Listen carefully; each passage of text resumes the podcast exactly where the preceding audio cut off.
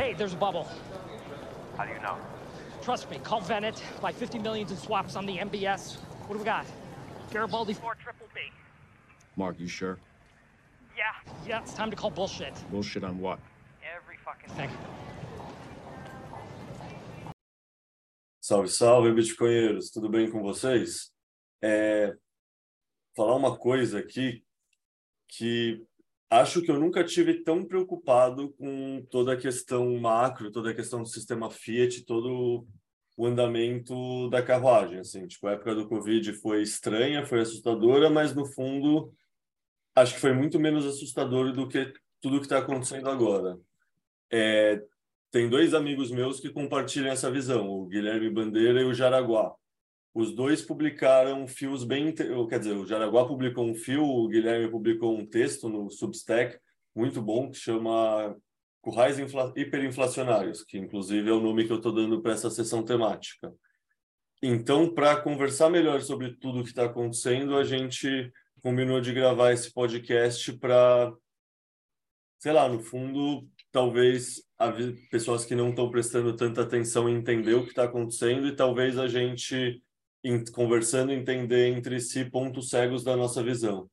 Então começar só pedindo rapidinho para o Jaraguá e para o Guilherme Bandeira se apresentar em um ou dois minutos e aí daí a gente toca pau no assunto. É, vamos para a ordem alfabética. Começa você, Guilherme. Bom, meu nome é Guilherme Bandeira, eu sou formado em Direito. Eu tenho um Substack com meu nome sobre Bitcoin, sociedade, economia, regulação jurídica. E eu traduzi o livro de Saifeddin Amus, o Padrão Bitcoin. E, e eu gosto de pesquisar esses temas, Bitcoin, economia, regulação. E, e o Bitcoin faz a gente também estudar outros temas macro, é, microeconomia, teoria dos jogos, então a gente sempre, tem sempre alguma coisa a dizer e algum algo a, a estudar um pouco mais. É isso. Salve, salve! Aqui é Jaraguá. Eu sou um bitcoinheiro que caiu na toca do coelho faz uns seis anos já, e desde lá isso foi sugando a minha vida. E, e, e eu não consigo não, não. Ao ver entender o, o Bitcoin, a beleza de todo o sistema e a beleza dos incentivos, isso me tomou de uma paixão que eu não consigo não falar disso, não vivenciar isso. É, eu participo de dois programas é, sobre Bitcoin. Domingo à noite tem um Space no Twitter, é, 8 da noite, os Intancáveis. Tem um projeto novo também chamado Evangelho BTC, que é, é mais religioso, assim, mais espiritual, mas também estudando livros que falam da parte do sistema moral do dinheiro, como o dinheiro hoje está pervertido, como que e como que você, como cristão, consegue lidar bem também com o dinheiro e viver é umas reflexões, assim, é bem interessante, que é do Space também, terça, nove da noite. Cara, deixa eu fazer, é isso aí. Deixa eu fazer uma pergunta sobre esse tema, que é uma curiosidade que eu sempre escutei. É, tem aquela famosa passagem da Bíblia, né? Que é mais, quer dizer, eu acredito que é da Bíblia, não tenho certeza, que é mais fácil um camelo passar pelo furo de uma agulha do que um rico ir para o céu.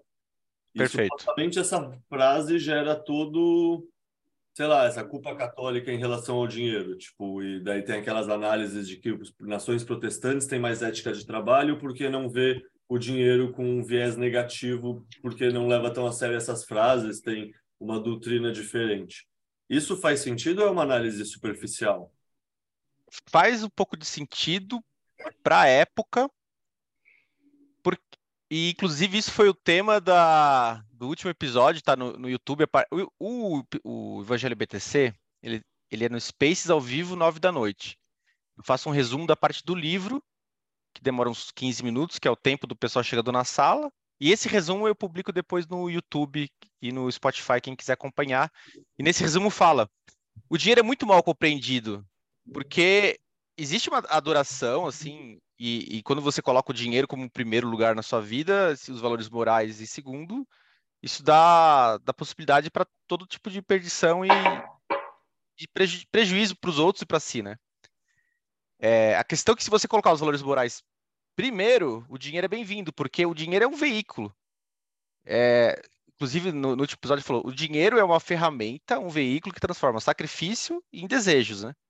Então, o sacrifício importa, o desejo importa, e o veículo importa. E por isso que está ligando para o Bitcoin, que o veículo, o Bitcoin é uma moeda moralmente superior. E a questão, antigamente, o, o veículo do dinheiro era, era mais ligado à violência. Sempre teve isso, né? É, pega antigamente, assim, na época de Jesus, ou até, até recentemente, até 100 anos para trás, era difícil ter riqueza sem violência, sem coerção. Porque o comércio não era bem desenvolvido. O comércio ainda era, era o livre comércio mais livre está mais recente na sociedade. Então a gente consegue hoje consegue ter pessoas mais ricas sem ter muita aliança com a área de coerção. Hoje essa realidade ainda existe, mas e o Bitcoin vem inclusive transformar isso, né? Para você conseguir separar a riqueza de coerção.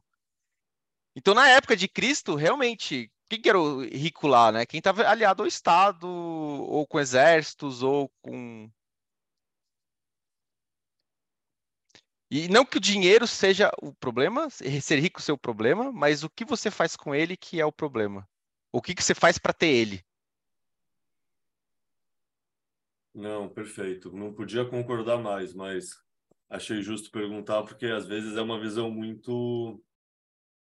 Não sei, às vezes é o disse que me disse, não a pessoa que realmente está pesquisando. Bom. Não, e, e perceba, para você, você produzir, você enriquecer, você está servindo a sociedade.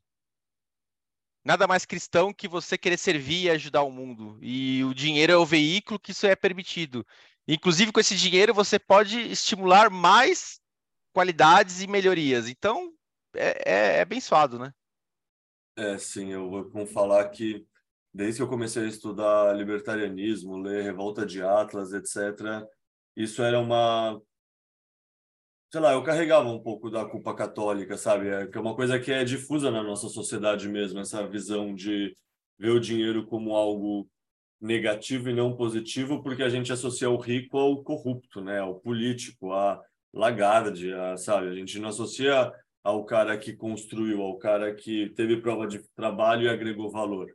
E isso é de fato porque a nossa sociedade é muito enviesada de uma maneira negativa, né? Os incentivos são muito cagados. Bom, deixa eu começar o tema do podcast aqui, porque senão a gente devaneia muito com temas interessantes também, mas que não eram a ideia inicial.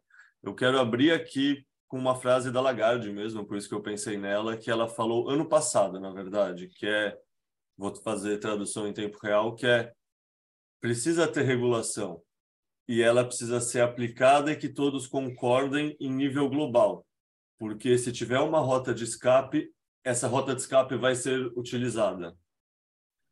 Dito isso, eu queria pedir para vocês, acho que é melhor vamos manter a ordem, o Guilherme contextualiza o texto dele, tipo para contextualizar, fazer uma contextualização geral do momento macro do mundo, sabe, tudo que está acontecendo, corrida aos bancos, é, CBDCs, etc. Aí Jaraguá pontua também para ir pegando elementos do fio dele e a gente avança a partir disso. Tá bom. É, essa frase é curiosa porque fica muito explícito né, o que eles querem. É, eles querem criar um sistema em que você não consiga escapar, né? Então, não é algo como vou oferecer algo bom para você, vou oferecer uma vantagem a CBDC ou o euro digital que eles estão fazendo, não vai ser algo é, olha aqui, você vai vai ser bom, você vai guardar seu dinheiro inconfiscável, você vai que nós, assim, as propriedades do dinheiro, esse dinheiro vai ser melhor do que existe. É simplesmente algo eu vou fazer a imagem que eu usei é de um curral, né? A gente vai proibir o papel papel moeda, né? As moedas metálicas, as notas, porque esse é um, uma área que a gente não controla ainda. E vamos todos criar um sistema é, eletrônico, sistema contábil entre os bancos em que você não pode escapar e você vai ser vigiado sempre. E, E essa é uma questão interessante porque ela fala de regulação, né? É, existe uma imagem é, difundida de que o Bitcoin não é regulado e que as moedas fiat elas são reguladas. Né? Muita gente fala, oh, o Bitcoin eu não vou não vou usar porque ele não passa pela regulação estatal. Mas algo que nós bitcoinheiros sabemos e, e, quem estuda um pouco mais percebe que o Bitcoin é o dinheiro mais regulado possível, né? O dinheiro, ele é um dinheiro programado. Todos nós sabemos as regras, todos nós aceitamos as regras do Bitcoin ele tem uma emissão controlada, ele tem ajuste de dificuldade, eu sei quando alguém é proprietário, quando não é, é isso tudo através de provas criptográficas. O sistema não regulado é o sistema Fiat, porque ele é um sistema, ele é um estado de exceção é, aplicado ao sistema monetário, porque o, os bancos centrais eles agem como se fosse um soberano, em que eles podem mudar as regras a partir do, do, do, dos seus interesses políticos, como nós estamos vendo agora, porque é, nós, nós aqui, a, os, os, libertários, os bitcoinheiros em geral, nós costumamos olhar para coisas que os economistas em geral não olham, do tipo, por que, que a crise que a gente está falando não está sendo discutida amplamente na sociedade? Porque eles só veem taxa de juros, eles veem inflação como se fosse IPCA, o CPI nos Estados Unidos. O que, que os bitcoinheiros olham? Eles olham base monetária M2, eles olham como o Fed cria essas novas tecnologias é, para influenciar, que eles chamam de políticas monetárias, mas no fundo, no fundo é só aumento ou redução da base monetária.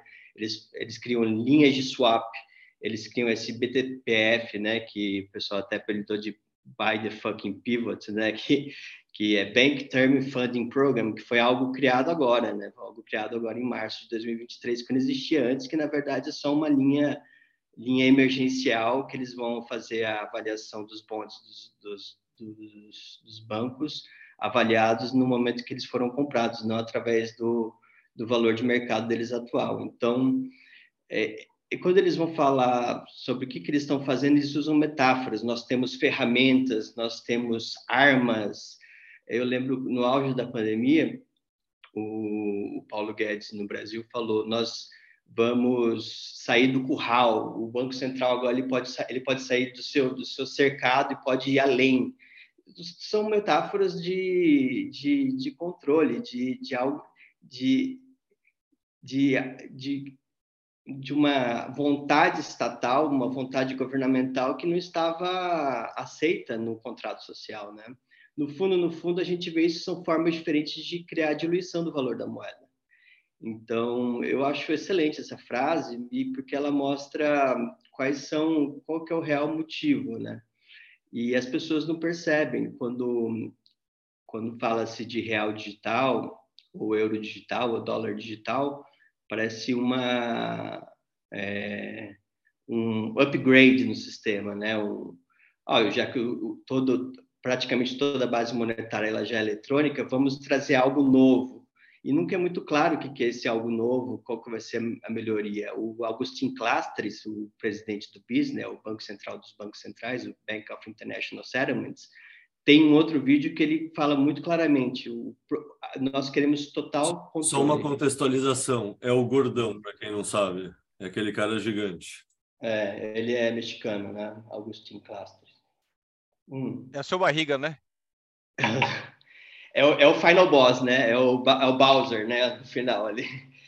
É, é o Majin Buu gordo ainda. É. Quem tiver interessado em saber, a história do Bez é totalmente assim criminosa. Ele foi fundado com base no ouro roubado pelos nazistas. É, tem um episódio do Stephen Livera no podcast dele que eles explicam toda a história do Biz. É uma coisa totalmente horrorosa, assim, né? Mas o tema aqui não é a história do, do Biz. Mas tanto essa frase da Christine Lagarde quanto essa frase do Augustin Cluster, eles mostram que, na verdade, é, eles estão vendo que o sistema Fiat está ruindo, né? Porque o sistema Fiat ele foi uma parceria entre bancos privados e, e governo, e eu acho que a gente está caminhando para uma para uma um, um pós-sistema Fiat, algo algo que lembra o Fiat, porque ele é criado ele, ele é uma, ela é uma moeda que ela não, não tem lastro, né? Ela não, é lastreada em commodity, ela não é lastreada em nenhum metal precioso. Ela é totalmente fiat no sentido de que o, o aumento da base ela é criada sem custo, mas ele é um sistema que eu acho que vai, ele vai prescindir dos bancos. É, os bancos eles só vão executar ou eles, eles vão fazer um papel muito menor do que eles tinham no sistema Fiat que a gente tem desde a década de 70 para cá. Ele, a gente vê um movimento de centralização do poder do Estado cada vez maior.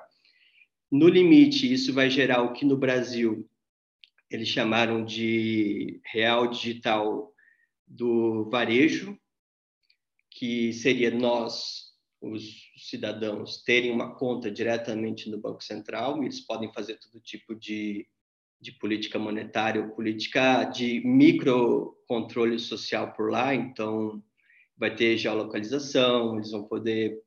É, você vai sempre precisar da autorização do Estado para fazer algum tipo de transação econômica. É, esse eu acho que é o endgame, né? É o fim deles, criar esse CBDC do varejo.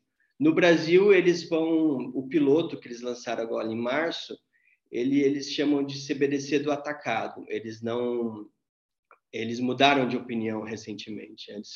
Inclusive, quando saía notícias ano passado do Real Digital, eles estavam falando que ia ter um plano Collor embutido, ou seja, eles já estavam até prevendo que poderia ter corrida bancária no Brasil, ou, ou, ou corridas bancárias em geral, porque a gente está num, num, num sistema totalmente instável, então, o que, seria o plano Collor embutido? Se há uma, por exemplo, se se nota, o Banco Central vê que está tendo muita movimentação, imagine, hipoteticamente, todo mundo está sacando o, do PIX da sua conta na Nubank para o Banco do Brasil, isso pode gerar problemas de liquidez, eles simplesmente, simplesmente é, botam um limite lá. Foi isso que aconteceu com um, confiscam seu dinheiro e fala, fazem o que eles chamam, que os americanos chamam de bail-in, né?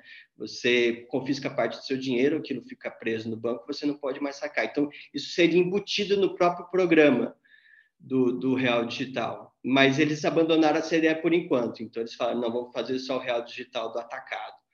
Mas, independentemente da, da, do estágio que esteja, a gente tem que ver para onde aponta a tendência. E a tendência mundial, no Brasil, na Europa, nos Estados Unidos, com o FedNow agora, que vai ser lançado em julho, vai ser o oposto do Bitcoin. Porque o Bitcoin ele é o quê?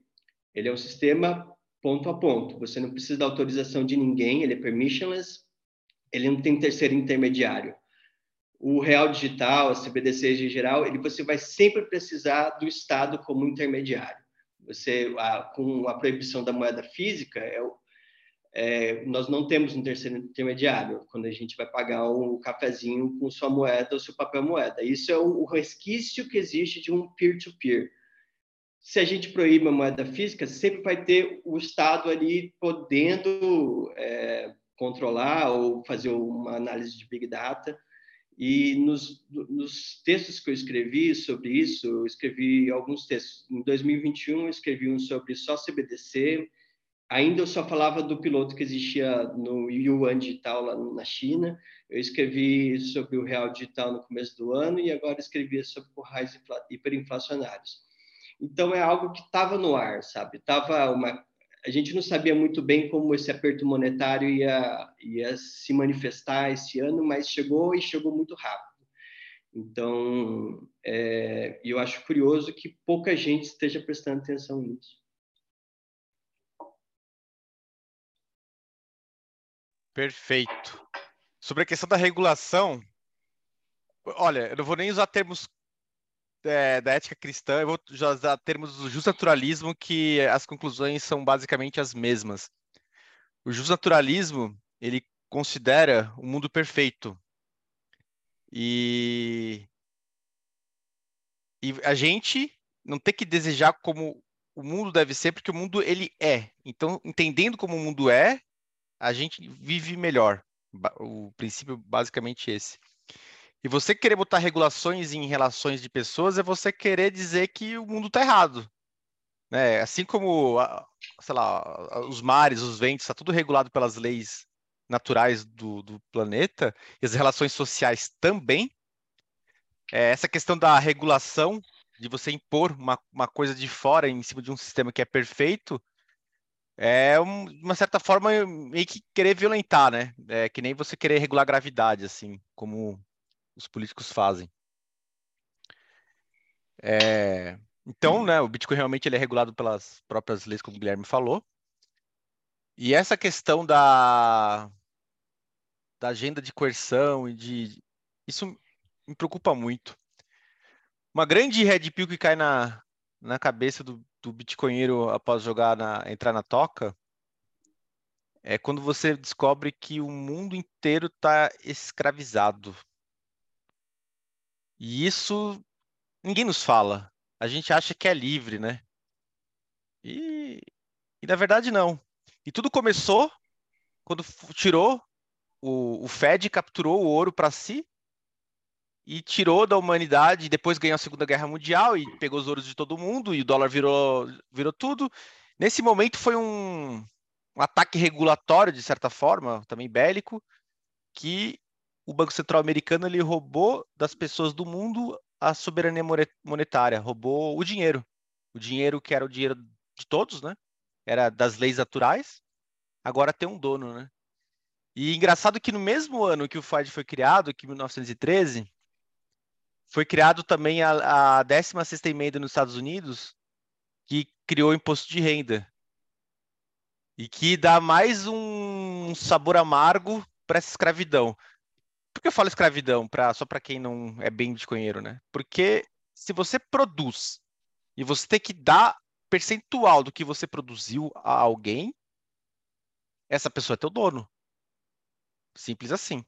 Se você é dono de si mesmo, se você é filho de Deus e dono de si mesmo, você você, uh, inclusive nisso a gente combina com, com o Marx, né? Se o trabalhador tudo produz, tudo ali pertence, né? O que você produziu é teu, né? É teu.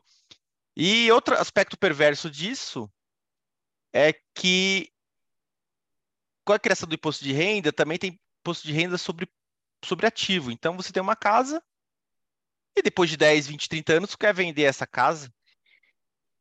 Que ganho você teve? Nenhum, a casa é a mesma. Só que como eles estão desvalorizando a moeda, roubando pela inflação com uma mão, com a outra eles estão roubando parte da sua casa, que foi a valorização, que não foi valorização, foi apenas correção monetária, basicamente, que perdeu, que a, a moeda desvalorizou, a casa ficou igual, né? A moeda que caiu, não foi a casa que subiu, né? Então, esse, esse esquema de escravização com imposto de renda e desvalorização, ele é perverso e aplicado no mundo inteiro. Eu me refiro mais ao Fed, porque como os Estados Unidos ganhou a Segunda Guerra Mundial, ele é o banco central do mundo, basicamente. E a política monetária dos Estados Unidos, ela é seguida também pelos outros países, né?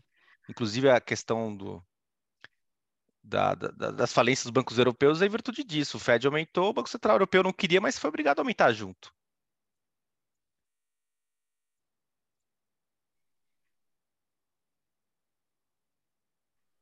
Boa, você Ah, um adendo também, isso do, da CBDC, é questão global. Isso me preocupa muito mesmo. Já tem leis nos Estados Unidos, em vários estados. Eu peguei um artigo aqui que o cara até cita o nome das leis em diversos estados, que ele coloca que já está nas câmeras é, legislativas estaduais, estaduais, um projeto de lei para alterar o código comercial. E nessa alteração do código comercial existe existe já trechos que falando que moeda é somente aquela que um órgão internacional diz que é. Então é uma forma sutil de proibir o Bitcoin, de proibir Não. É, mas se for esse, espécie. Se for esse conceito, o Bitcoin é, porque o Salvador aceita como moeda oficial. Né? É, mas El Salvador tá lá. Eu vou pegar literalmente o texto da lei: órgão internacional ou pacto entre países. Então, El Salvador vai precisar mais, achar mais um outro país para fazer um acordo para essa lei de CBDC poder. Mas eu, eu vou compartilhar aqui o. Eu, eu acho. Não, eu vejo Eu acho que é mais complexo porque talvez seja bom que os estados não reconheçam o Bitcoin como moeda, porque toda a legislação aplicada a moedas ela não se aplica ao Bitcoin. Então, controle de capitais, monopólios legais, curso forçado, isso daí são são formas é, que os, os estados criaram para disciplinar a própria circulação das outras moedas, né? E, e se o Bitcoin não se encaixa no conceito de moeda para os estados, ele, ele simplesmente não se aplica a lei. Então, acho que é uma espera de liberdade. Eu não acho que, se não, é, se não existe uma lei é, explicitamente proibindo o Bitcoin, eu acho bom que não entre como conceito de moeda. Porque, por exemplo, eu... no Brasil, se o, se o, Bitcoin ele é, ele é visto é, como se fosse uma outra moeda fiat, você teria todo tipo de regulação é, que restringe ia restringir a circulação internacional, entendeu? Eu concordo. Só que isso aí seria aceleracionista até, né? Seria mais duro e mais rápido. Porque ia ficar bem dividido esses sistemas assim, e as rampas de acesso iam ficar difíceis. E quando você dificulta a rampa de acesso com um sistema legal, e pelas propriedades melhores do Bitcoin, ele vai continuar a ser desejado. Assim como tem pessoas que desejam drogas e você proibir as drogas só aumenta o preço das drogas. Isso ia valorizar o Bitcoin, porque dificultar a rampa de acesso, só que ao mesmo tempo ia impedir que as pessoas que ainda têm essa questão de ah, eu faço tudo certinho, né? Ah, se é proibido, então não é bom. Eu, eu vejo que é, tem muita gente que não percebe, e eu, eu penso assim num eu desejo um caminho mais suave do que esse que seja uma ruptura mais forte, e concordo que isso seja mais, mais forte e mais rápido. É, o que eu acho que vai acontecer nos Estados Unidos, é, principalmente, vai ser uma, uma diferença de estados, né? A gente vê estados muito mais é, amigáveis ao Bitcoin e outros menos, né? Texas, Flórida, Wyoming, eles estão com uma legislação e eles tem até uma força política nascente lá, anti-CBDC. O, o DeSantis, lá, o, o governador de, da Flórida, recentemente lançou uma, uma campanha anti-dólar, anti né? anti, anti-dólar digital. E existem algumas propostas de lei no Congresso americano proibindo a existência de um dólar digital, ainda não foi votado mas o que eu vejo para frente, independentemente do que a gente deseja ou não, vai ser uma. Eu acho que as próximas eleições dos Estados Unidos do ano que vem, 2024, vai ser a primeira grande eleição em que o tema da CBDC vai ser discutido. E é curioso ver que no Brasil é, não existe nada, nenhum posicionamento, seja da oposição, ou nada, não, não existe um debate público se isso é uma coisa boa ou não no começo do meu artigo sobre real digital, eu falo isso. Eu acho curioso que algo como como um real digital que vai mudar completamente a natureza da moeda no Brasil, ela não é não, não existe um, uma força política ou um debate intelectual é, vendo se isso é algo bom ou não. É algo discutido primeiro. Eu acho que é uma agenda que ela vem de fora, então toda a comunicação que a gente tem no Brasil ela vem através de slides dos diretores do Banco Central, ou do próprio reuniões do, do próprio Roberto Campos Neto lá no do, do BIS, e algumas discussões na Febraban. Teve uma discussão do Fernando Haddad com, com o Roberto Campos Neto, mas algo assim, eles não estavam colocando em xeque se isso é uma boa ideia ou não, eles simplesmente estavam falando, olha aqui, vamos ver as melhorias que vamos ter com o real digital. E, e, eu acho que nos Estados Unidos a gente vai ver isso, uma, uma balcanização que eles chamam, ou simplesmente um exercício da, da, da jurisdição estatal, em que a gente pode ver é, bancos americanos que não tenham licença do Fed operando criptoativos ou, ou Bitcoin, e, e, outros estados mais vinculados ao sistema, ao sistema federal do Fed. Então, talvez tenha algum tipo de fork lá no, no sistema federativo americano, não não simples, não uma, uma, guerra de secessão, algo algo no curto prazo eu acho é, um estado se sair da União, acho muito radical, mas eu acho que a gente vai ver posturas legislativas e regulatórias diferentes. Então, isso vai acompanhar o mundo, né? Então, países pequenos que não têm o Banco Central, como El Salvador, podem adotar Bitcoin mais rápido e outros que, que tenham sua senhoriagem é, local ali vai ser mais difícil. Então, vai ter. Eu acho que isso vai ficar mais explícito daqui para frente. Né? No, no, Brasil não é tão explícito, mas eu vejo que está explícito nos Estados Unidos esse debate. É, querendo ou não, a gente importa os debates de lá, né? Então, e a gente diria que grande parte do Ocidente. Então, primeiro vai ser debatido lá, e aí talvez a gente importe, mas é isso, também me assusta, tipo, o quão, quão rápido é o avanço da CBDCs e o quão pouco discutido. Eu acho que uma coisa legal que o Jaraguá falou, que eu nunca tinha parado para pensar em termos tão explícitos, é como o fato dos Estados Unidos ter concentrado o ouro pós Segunda Guerra Mundial significa basicamente que eles roubaram o dinheiro do mundo. E se você pensar do ponto de vista do número de Dunbar, Tipo, dinheiro é uma tecnologia muito importante, tá ligado? É a tecnologia que permite a gente compartilhar valor em forma de ficha, sabe? É o que faz a gente conseguir colaborar com gente que a gente não conhece e não confia. É uma tecnologia vital, assim, é uma das primeiras. E você pensar, tipo, se o ouro já faz isso, a captura do ouro, as CBDCs, no fundo, as pessoas nem percebem, mas é uma virada de chave para um, um autoritarismo absoluto, assim, tipo, é o um livre mercado se torna impossível se você tem um dinheiro que tem um switch de liga e desliga, né? Tipo, é, é, o que você falou, tipo, é um dinheiro com um plano color embutido. Então, você vai comprar o um cafezinho com um terceiro? Não, não vai porque eu não quero. Você vai comprar carne no açougue? Não vai, você já comeu mais dos seus 10 quilos de carne no ano. Então, seu dinheiro é desligado se você quiser fazer uma transação que alguém não queira que você faça. Então, tipo, isso sei lá, um tempo atrás eu entendi essa discussão, eu via que podia acontecer no futuro, mas agora está chegando muito rápido. Está chegando é. assim, muito rápido. Não sei se vocês acompanham, imagino que sim, por isso que eu quero puxar como a próxima pauta, perguntar para vocês.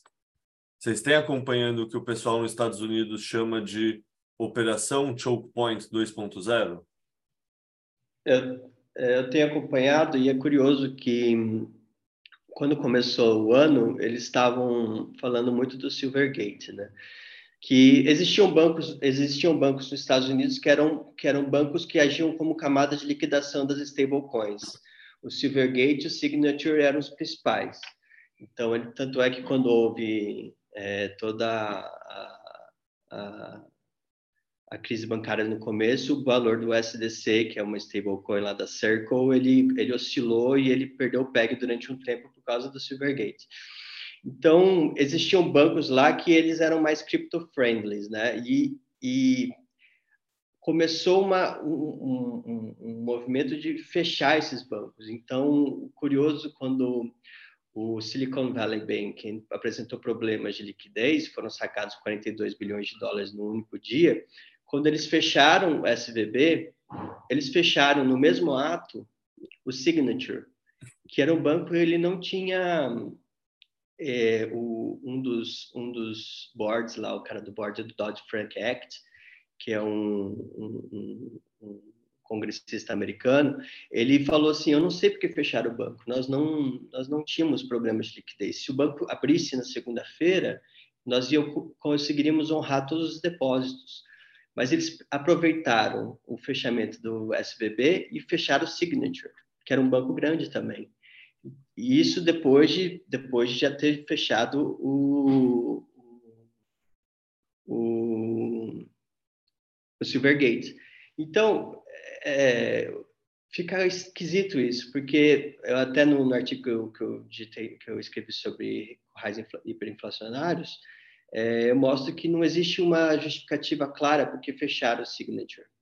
Então, é, esse é mais um, um, um, indício de que há, existe sim algo além, além da crise de liquidez dos bancos. Né? Existe, é, existe uma forma de tentar fechar cada vez mais essa, essas no, outras vias de acesso.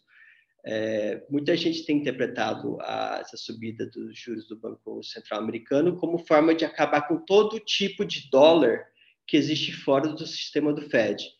Existem dois grandes tipos. O euro, que eles chamam de euro-dólar, né, que é esse, esse, esses dólares offshore, em bancos fora do Fed, e existiam as stable, as stablecoins, principalmente através desses, desses dois sistemas do, do Signature e do Silvergate. Então, o Fed, para que ele lance a, o real, o dólar digital, eles precisaram, eles precisam fechar essas outras vias.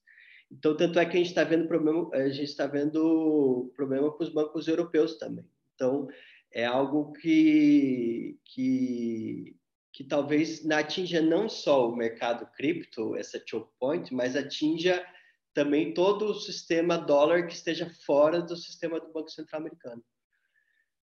E que isso que eles estão chamando de Operation Choke Point 2.0, porque a primeira a operação Choke Point foi uma operação do governo americano que ele falava assim: essas atividades poderão ser bancarizadas, essas atividades não podem ser bancarizadas. Por exemplo, pornografia é, ou compra e venda de armas, mesmo que seja legal, essas pessoas vão ser excluídas do sistema bancário. É o que, num dos artigos que eu escrevi, eu chamei de gatekeepers, né? Então, o sistema bancário o, associado ao governo eles estão eles estão sendo como guardiões do portal. Não é um eu vou avaliar sua moralidade eu vou avaliar sua atividade econômica eu vou avaliar quem você é de onde você vem para dizer se você pode ter direito a ser bancarizado ou não.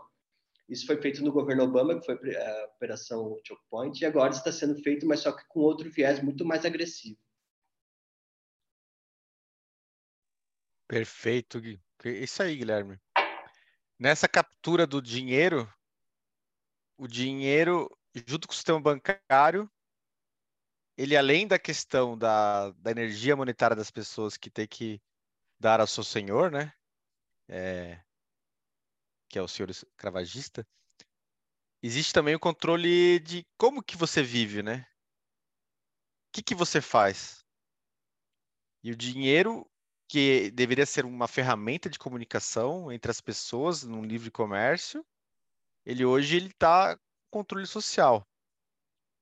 Nessa choke point foi lá em 13, 14, 15, até 17, né? Eles basicamente tiveram como alvos tudo que a agenda progressista combate, que foi arma de fogo. Empresa de pornografia também não sei dizer se combate ou não, mas pornografia, jogos de azar, cigarro eletrônico, tudo que eles acham que é certo ou não é na cabeça deles.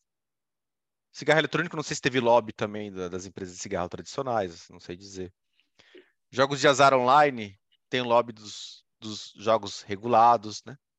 Então perceba que tem é, pornografia, eu não sei dizer, mas existe beneficiários dessa operação também, né? Quando você intervém. E sobre a questão hoje dessa 2.0, é, é diretamente ligado ao Bitcoin. E eles estão com eu percebo que eles estão com muito medo. Só que eles não comunicam, eles não falam o nome do Bitcoin. Engraçado isso, né? É tipo lá no Harry não. Potter, você não pode falar o nome daquele lá. É. Eles e... não falam o nome. A Lagarde falou assim que a CBDC é para que não haja moeda privada de outras empresas circulando em nosso território soberano. Ela fala das big techs, né? Como porque eles aceleraram os CBDCs depois que o Meta, o Facebook, divulgou que ia criar a, a Libra, né? Em 2019. E aí aceleraram muito mais depois. Então a Lagarde ela não fala o Bitcoin, mas ela fala como se fossem como se fosse uma moeda do Google, uma moeda do Facebook.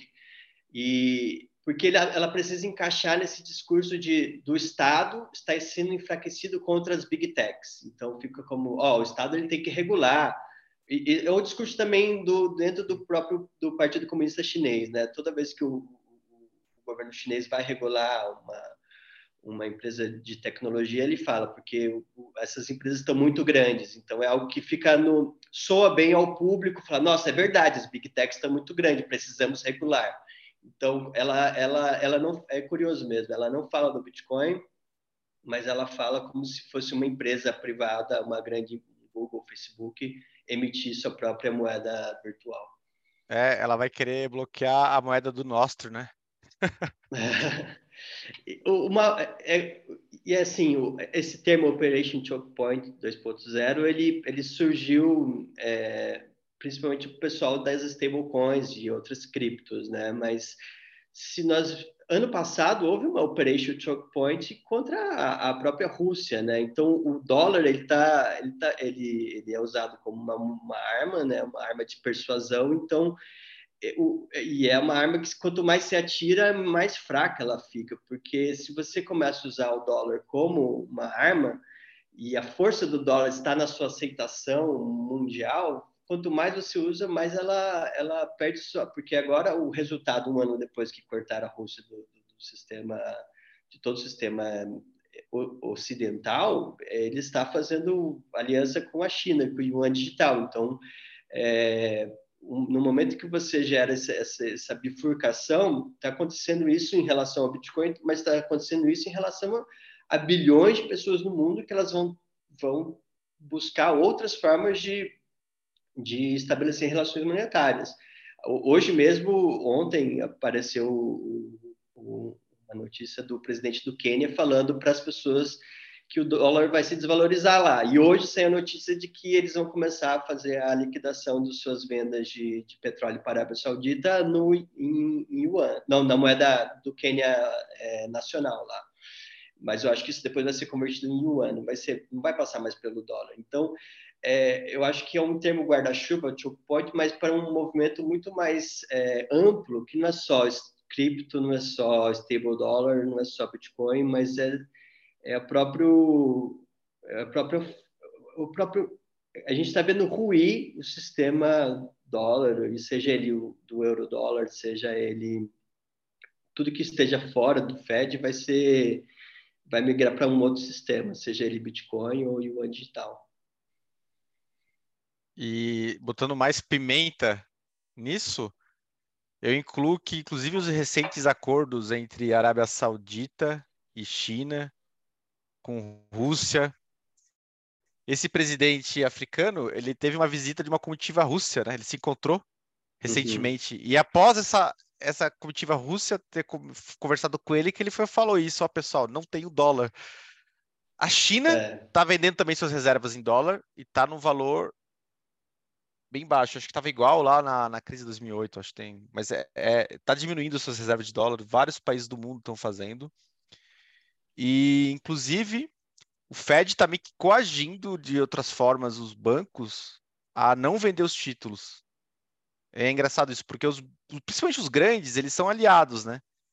E os bancos que estão afetados, ah, você é pequenininho, está vendendo, né? não, então você pode quebrar, né? Agora, se tipo o banco da, do Vale do Silício mostra fidelidade, não vende, a gente socorre, né? Uma, ninguém solta a mão de ninguém, né? E nessa questão de ninguém soltar a mão de ninguém, tá nesse aspecto bizarro dos acordos, dos bancos centrais fazerem um acordo entre eles, né? Para um socorrer o outro. Isso aí foi foi engraçado. É... O Nick Carter estava acompanhando que existe um, uns bitcoinheiros gringos que eles estão ligados mais ao lado da bancarização. Né? O Nick Carter tá, tá junto. E teve é, uhum. e-mails do pessoal do governo falando que as empresas de rampa cripto era para fechar mesmo. É, isso tudo, ele não está explícito, né? É, ele, eles não falam, o governo americano não fala explicitamente que eles estão tentando acabar com a indústria cripto, mas um outro braço que está acontecendo é da SEC americana, que mandou uma carta notificando a Coinbase de que eles estão vendendo valores mobiliários, sendo que a própria SEC não tem uma, uma normativa clara para dizer quais são as criptos que eles vendem que seriam valores mobiliários, securities, quais não são. Então, esse é um outro aspecto de que as próprias exchanges elas podem sofrer retaliação por vender valor imobiliário sem autorização. Então, esse é um outro. As próprias exchanges elas vão começar também a sofrer pressão lá nos Estados Unidos para ou você vira uma, uma bolsa de valores ou você não vai poder operar poder operar cripto. Mas o Gary Gensler ele ele sabe muito bem que o, o Bitcoin ele ele não é uma, uma security. Então, é, é curioso que lá nos Estados Unidos todo esse pessoal, o pessoal do cripto, eles não gostam do Gary Gensler, mas quem é Bitcoin, bitcoinheiro lá, fala, olha, tanto faz, ele sabe que o Bitcoin não é uma, não vai sofrer retaliação porque ele não é um valor imobiliário, não é uma security, segundo a própria lei americana. Então, quem, quem está mais com medo disso lá são, são os shitcoinheiros, né? Que é as pessoas que estavam fazendo pump and dump de criptomoedas nos Estados Unidos. Então, mas o Bitcoin ele, ele foi exatamente feito para esse tipo de situação que a gente está vivendo agora. Incrível. Até aquela frase que eu coloquei do Satoshi Nakamoto no, no meu último artigo, ele, ele descreve exatamente essas duas, essas duas funções da moeda governamental que, que, que está acontecendo, que você precisa confiar na moeda governamental, que os bancos centrais não, não vão diluir, não vão degradar a moeda, e, os bancos, e as moedas governamentais elas são emprestadas, elas são, geram bolhas de crédito dos bancos que são emprestados com uma, uma fração das suas reservas. É exatamente isso que está acontecendo agora. É incrível como o Bitcoin foi feito para essa situação. Exato. E essas notificações do SEC podem estar sendo usadas como forma de chantagem. Sim. O, a crack eu sei que também já foi notificada. E quer ver um exemplo? O Stakeholder ele publicou um artigo há quatro dias atrás. Ele é um suíço e ele tem uma conta na, nos Estados Unidos. E ele compra via Coinbase. E ele relata que antigamente a rampa de ele... acesso dele era. Ele tinha 50 mil dólares por dia que ele podia comprar, agora é mil dólares. Exatamente. E caiu para 2 mil dólares. É. Sim, gradativamente até 2 mil. É. Não importa se você ano, tem imposto de renda, se tem limites, tem dinheiro. Olha aqui, ó, eu tenho bilhões aqui provado. Não, não, cara, teu limite é 2 mil dólares. É. E assim, a gente vê vários americanos bitcoinheiros é, lá falando, olha, não consigo mais comprar tanto quanto, quanto eu gostaria e quanto eu conseguia comprar antigamente. No Brasil, eu não vejo muita gente reclamando, mas eu vejo gente não conseguindo sacar, por exemplo, da Binance sem apresentar imposto de renda, sem apresentar é, alguns documentos. Eu, eu, tive o caso que estava auxiliando, a Binance já está com esse... que a Binance ela é ligada internacionalmente, né? Uhum. Então, você não consegue, mesmo apresentando imposto de renda, mais que 65 mil por mês. Não existe essa possibilidade. Tanto é. na entrada quanto na saída. Toda rampa Fiat, de entrada ou saída, é o máximo 65 mil por mês. Então, se tu vendeu uma casa em Bitcoin, o cara pagou lá e foi via Binance, lá e você quiser usar ela, você não consegue. Precisa... As brasileiras não estão com esse limite tão baixo, mas está acontecendo mesmo essa questão da rampa de é. acesso. É, eu acho que é algo para a gente ficar de olho, assim, ver com, com as empresas exchanges brasileiras se elas estão mudando muito o limite. Eu estou com a impressão que isso está mais explícito nos Estados Unidos do que no Brasil ainda, mas isso daqui pode chegar daqui a pouco também. Você um dia acordar no BIPA, se conseguir comprar, sei lá, só 500 reais por dia, ou sei lá, 10 mil por mês. Eu conversei com o Luiz semana passada e ele comentou que nunca tinha escutado nada nesse respeito, sabe? Nunca bate, ninguém bateu na porta dele para falar nada em específico, é só seguir a diretriz publicada. Mas é o que você falou, nada impede de disso mudar e querendo ou não a gente sempre importa as tendências que vêm lá de fora, né? Então também não me surpreenderia nada. É um tema que a gente ficou mais por cima, mas eu acho que faz sentido se aprofundar um pouquinho mais também. É, todo, tudo que a gente falou das CBDCs, no fundo, não acho que foi o Guilherme que falou, acho que talvez o Jaraguá também, os, os CBDCs eles vêm para competir com o Bitcoin também, mas o, o, o CBDCs vêm para disruptar a indústria bancária também. E isso é muito interessante o movimento que está acontecendo, porque vocês falaram por cima, nos Estados Unidos é muito claro que os grandes bancos o pessoal considera too big to fail, grande demais para a gente deixar quebrar. Os pequenos aparentemente não. Então, só que os bancos grandes, na verdade, não, a gente imagina que tem o banco e tem o Estado, mas o banco e o Estado são meio que a mesma coisa, os bancos muito grandes, o JP Morgan, etc. Então é muito interessante que todo o movimento de juros que foi feito e que, sei lá, desde 2020, 2021, 2022, tem dois cenários que a gente pode enxergar eles, né? A gente pode enxergar que de fato o Powell é incompetente, não sabe o que está fazendo, ou ele é muito competente e sabe muito bem o que está fazendo e o que ele fez justamente está quebrando todos os bancos pequenos, está nacionalizando, socializando esses bancos e ao fazer isso a entrada dos CBDCs fica muito com muito menos atrito.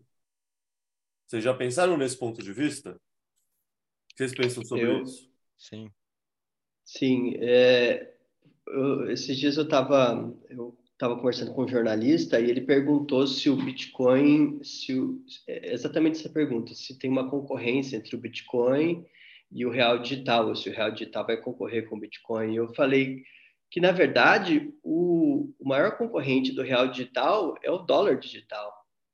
Porque se, por exemplo, todo mundo, se for uma real digital de verdade, cada um, toda pessoa puder ter uma conta no Fed, por que, que alguém no mundo inteiro não teria uma conta no Fed? Você, você teria uma conta em real no Brasil, se você pudesse ter uma conta no JP Morgan e poder liquidar suas transações imediatamente, é, comprando qualquer coisa no mundo em, em dólar, é como se fosse, imagina assim, tem o SDT, a Tether, que é uma empresa privada, você precisa confiar em muita gente. E eu não, não guardaria muito dinheiro em USDT, porque qualquer canetada de um juiz pode liquidar aquele valor, você não consegue converter em dólar de verdade.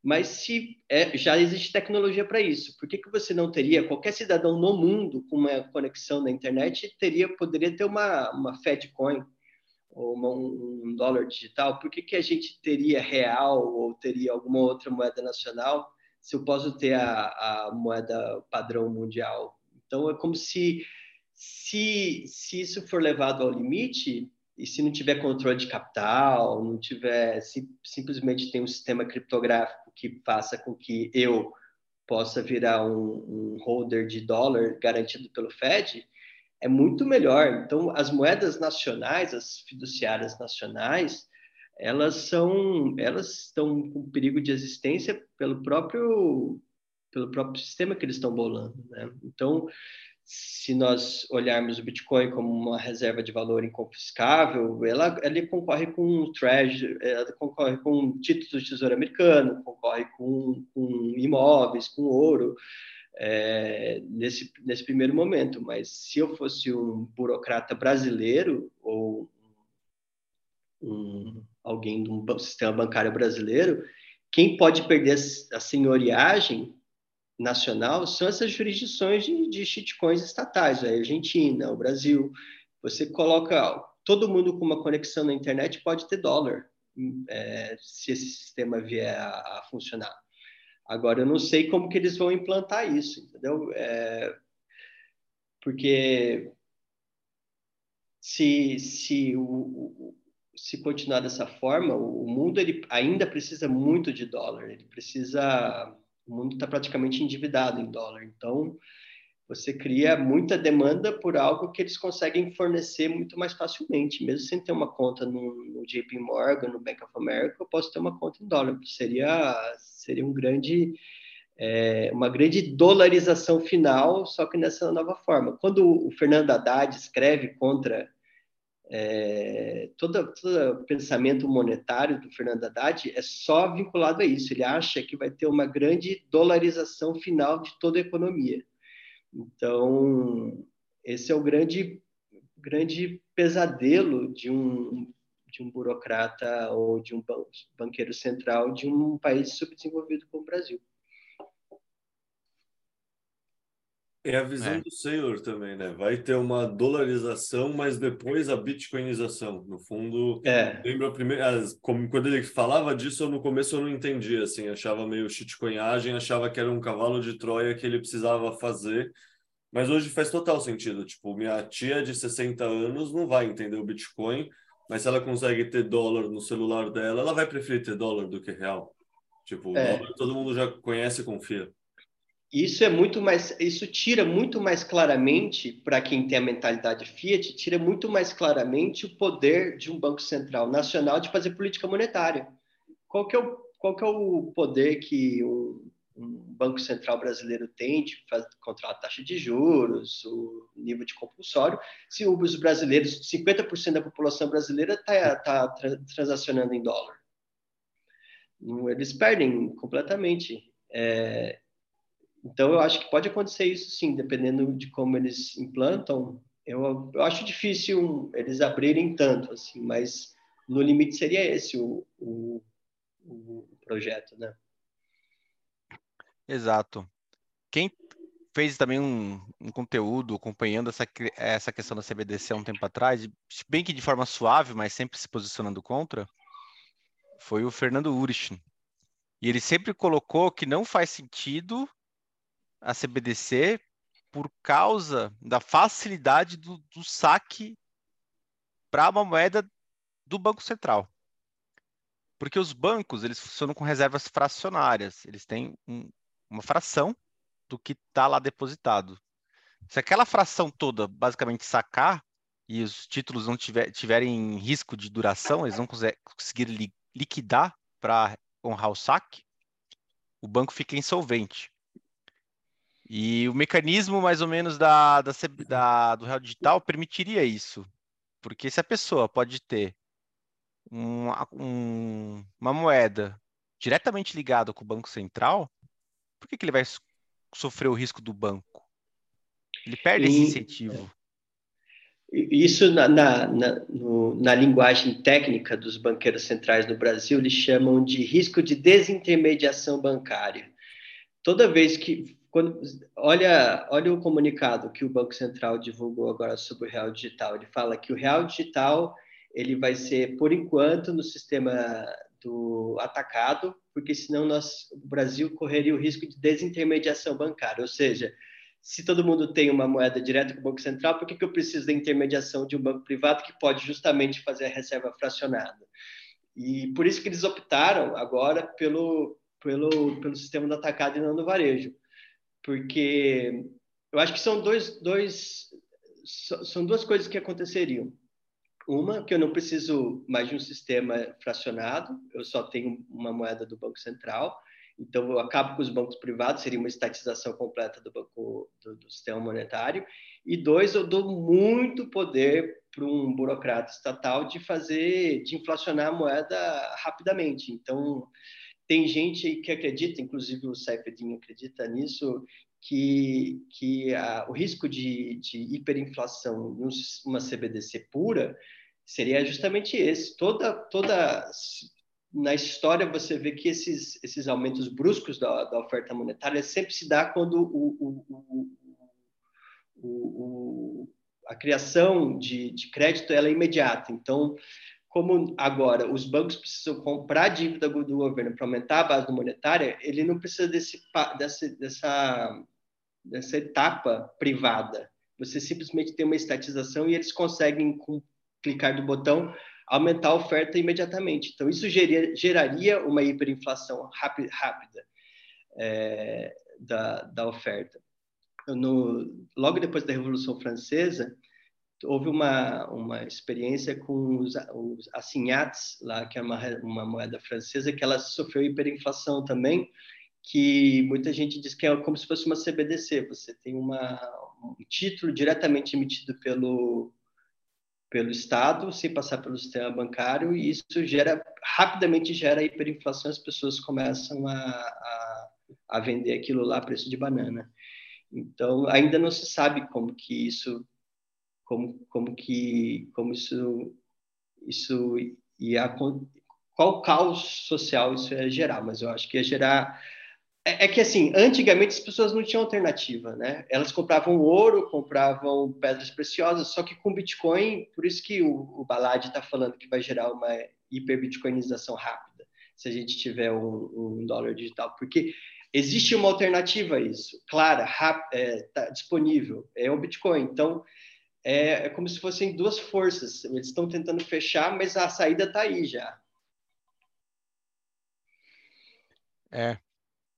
Uma questão interessante de, dessa CBDC como vai ser, que vai ser, para não entender, o ponto crucial para se ele vai ser global rapidamente e se o Fed quiser, ele consegue fazer isso.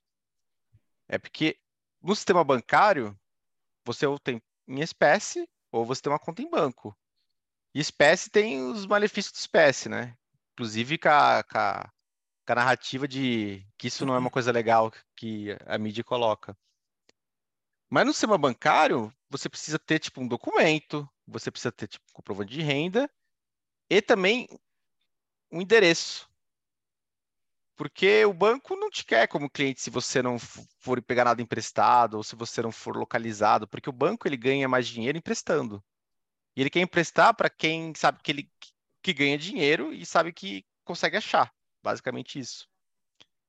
Então, em vários países, né, por isso que o Bitcoin faz sucesso em El Salvador, porque na população mais carente, ou na parte da África, ter esses três documentos juntos é complexo nem todo mundo tem, tem um documento, porque as autoridades não funcionam bem, nem todo mundo tem comprovante de renda formal ou comprovante de residência formal. E o Bitcoin, por ser um aplicativo, qualquer um instala, você leva a, a, fala assim, a pulverização né, desse direito universal de, de conseguir se comunicar na economia financeira. E a questão do, da CBDC, se ela for uma rampa de acesso fácil, qualquer um conseguir, mesmo que identificado, vou lá, vou tirar uma foto de documento, já, já consigo uma, uma CBDC. Vai ter muito desbancarizado, por exemplo, do Brasil, da África, que vai querer essa CBDC americana. Como, porque já é a moeda do mundo. Então, se for fácil a rampa de acessos, né, isso aí pode levar realmente a uma ruptura forte do mundo, o que não seria desejável por ninguém, exceto o governo americano e o Fed. Né? É, eu acho. É, dificilmente vai ser um sistema aberto e fácil de você fazer uma conta no FedCoin, né? O que eu acho que vai acabar acontecendo é que você, quem usar CBDCs nacionais, vão ter, é, eles vão tentar ofertar certos serviços, assim, olha, use o real digital, porque aqui já é automaticamente sua declaração de imposto de renda use e você vai receber uma UBI diretamente na sua conta, uma, uma, sei lá, uma bolsa de 100 reais por mês, tokens por mês. Se você apresentar certos documentos na Receita ou na Polícia Federal, você vai ter descontos, vai ser assim pacote de vantagens, entendeu? Então vai ser uma, uma forma de microgerenciar. Eles não vão eles vão falar que vai ser um sistema bom, que vai trazer muita eficiência, é, dificilmente, dificilmente um, o, o Fed vai deixar um cidadão não americano abrir uma conta fácil na Fedcoin, mas as, as, CBDCs nacionais elas vão ter essa, essa aparência de, de facilidade, entendeu? Ah, aqui você tem a garantia do, ban, do, do Banco Central diretamente e você vai ter um pacote de vantagens aqui se você for na Caixa Econômica Federal, você tem certas coisas que você pode fazer com suas, seus tokens de real digital, e, e quem não usar não tem essas, essas vantagens. É, eu, eu acho que essa do, do, benefício é tipo a cenoura na frente, né? Uhum. Tem aquele meme lá da cenoura na é, frente do, do é. burrinho e tem a cenoura atrás, né? Para mim, eles vão colocar as duas cenouras ao mesmo tempo, vai ter duas. Que acho é, que é o tema que... do bancário aqui. Toda, toda a parte de regulação de psicologia motivacional, eles usam a metáfora do carrot and stick, né? Então, o carrot vai ser essa, olha, seu, seu pacote de vantagem vai, vai ter o um stick atrás, se você não fizer isso, você vai levar porrada, vai sofrer multa. E eles usam essa, o, na, no, nas reportagens do valor sobre o real digital, eles usam a metáfora das travas, né? Das travas. Ele vai ter, trazer travas contra crises. E, então, assim, quando, quanto mais você, quando você precisar do seu dinheiro, vai ter uma trava contra a crise, porque todo mundo vai querer movimentar o dinheiro de certa forma. É, vai querer, quando você quiser escapar do sistema, vai, vai ter uma trava contra a crise e você não vai poder escapar do sistema, você não vai ter nem, nem, nem transacionar em moeda física, porque não vai existir mais. Então, ou todo mundo comprando Bitcoin vai ter uma trava ali do real digital, que você não vai poder fazer transferência para o BIPA ou para a Foxbit ou para a Binance e você não vai poder comprar porque vai ter uma trava contra a crise. Então vai ter a carrot e a stick, né? Vai ter os dois, os dois ali agindo ao mesmo tempo. Então, olha, vem aqui, você é uma pessoa, um cidadão bom, você vai ter uma bolsa, você vai conseguir fazer a matrícula do seu filho no colégio público através do Real Digital. Se você não fizer parte desse sistema, você já está num, numa outra é, você vai ser uma pessoa, um cidadão mau, assim, você ser malvadão, sabe? Você... Cara, entrando nisso que você falou e ainda trazendo duas coisas, tipo essa frase da, da Lagarde que fala que se tiver uma saída, eles vão buscar a saída, e esse termo que você usou de currais hiperinflacionários, é isso, né? Tipo, no fundo, o objetivo deles é que todo gado esteja preso no curral, porque isso permite que eles hiperinflem as moedas sem ter uma via de escape.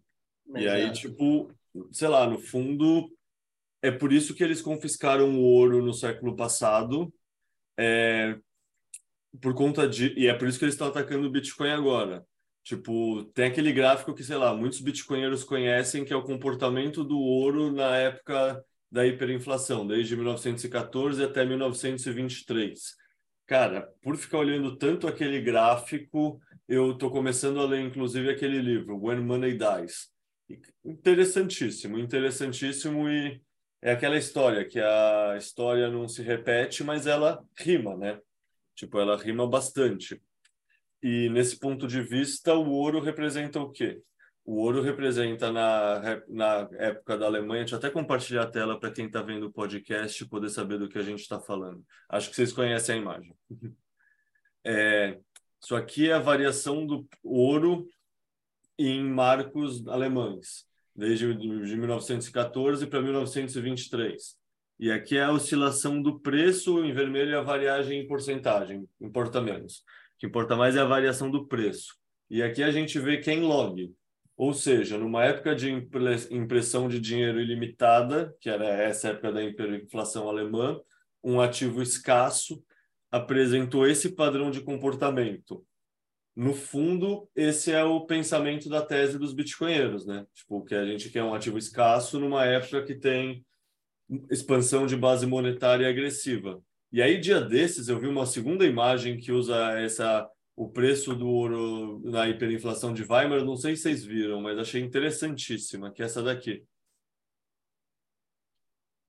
Que é o valor do marco do dólar em marco e o preço do Bitcoin. Acho que todo Bitcoin conhece esse aqui, o gráfico do Bitcoin. E eu não sei o quão mexido ou não está a imagem, sabe? Não sei o quanto ela representa uma realidade ou se a pessoa, sabe quando você estica a imagem no pente, faz aquelas coisas só para uhum. fazer encaixar? eu ainda quero pensar melhor nisso aqui, mas no fundo vai muito de, de encontro com o modelo mental que a gente está falando, que é um ativo escasso com uma hiperinflação do, da base monetária. O é. ativo escasso se comporta de uma maneira logarítmica, que nem o, o que é o que é legal nesse gráfico também é que você vê que a hiperinflação mesmo, hardcore, ela ela se dá muito rápido, né? Só em 1923 você tem uma variação gigantesca. Então, é que é o gradually and suddenly, né? Então, isso aconteceu não só no, no, na República de Weimar, mas também em outros episódios hiperinflacionários. No Brasil, é, tem, um, tem uns gráficos bons também no, no livro do Gustavo Franco, sobre o, a, a, chama Moeda e a Lei, que ele mostra que em períodos de inflação alta no Brasil a gente teve vários, alguns anos, mas de hiperinflação foi também só em poucos meses. Então, é, a hiperinflação é um fenômeno é, exponencial e rápido. Né? Não é, você tem antes de você ter uma hiperinflação, você tem uma inflação alta e depois a moeda ela simplesmente ela perde quase que imediatamente o valor. Desculpa, Jaraguá, eu te, te interrompi. Não, não, estava é, tem uma outra característica muito importante, além da escassez, que nesses colapsos monetários acontecem.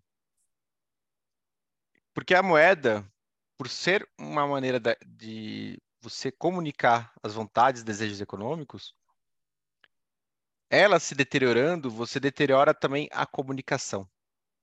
E toda a economia é um processo sucessivo de, de acordos econômicos, assim, aquela história do lápis, né? O lápis tem uma cadeia produtiva lá que você não vê, mas é tem exploração do, do grafite, da madeira, da tinta, tem uma, um, todo um ecossistema, e tudo na economia é um ecossistema.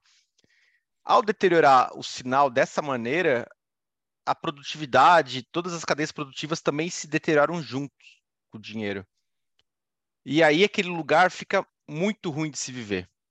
Muito ruim. E quando fica ruim no lugar, é natural falar, ah, aqui tá, aqui tá mais legal. Eu vou embora. Foi, foi na época da, da, de Weimar que a minha família veio da Alemanha para o Brasil. E aconteceu muito, assim, é um movimento no, natural do ser humano, quando tudo está miserável, emigrar, como aconteceu na Venezuela. A gente recebeu muito imigrante, a Argentina, Chile, a América Latina toda recebeu, Colômbia, é, imigrantes da Venezuela. Então, além de ser escasso, o que você quer comprar precisa ser portável para você conseguir recomeçar sua vida num lugar que esteja melhor. É, e o, o, ouro, hoje, ele tem muita questão com fronteira, que na época lá atrás não tinha tanto esse controle, né? Eu não vejo notícias de antigamente de achar um quilo de ouro na bunda de alguém como se acha hoje, assim. E, e só o fato de alguém pesquisar isso, para mim, já me revolta, sabe?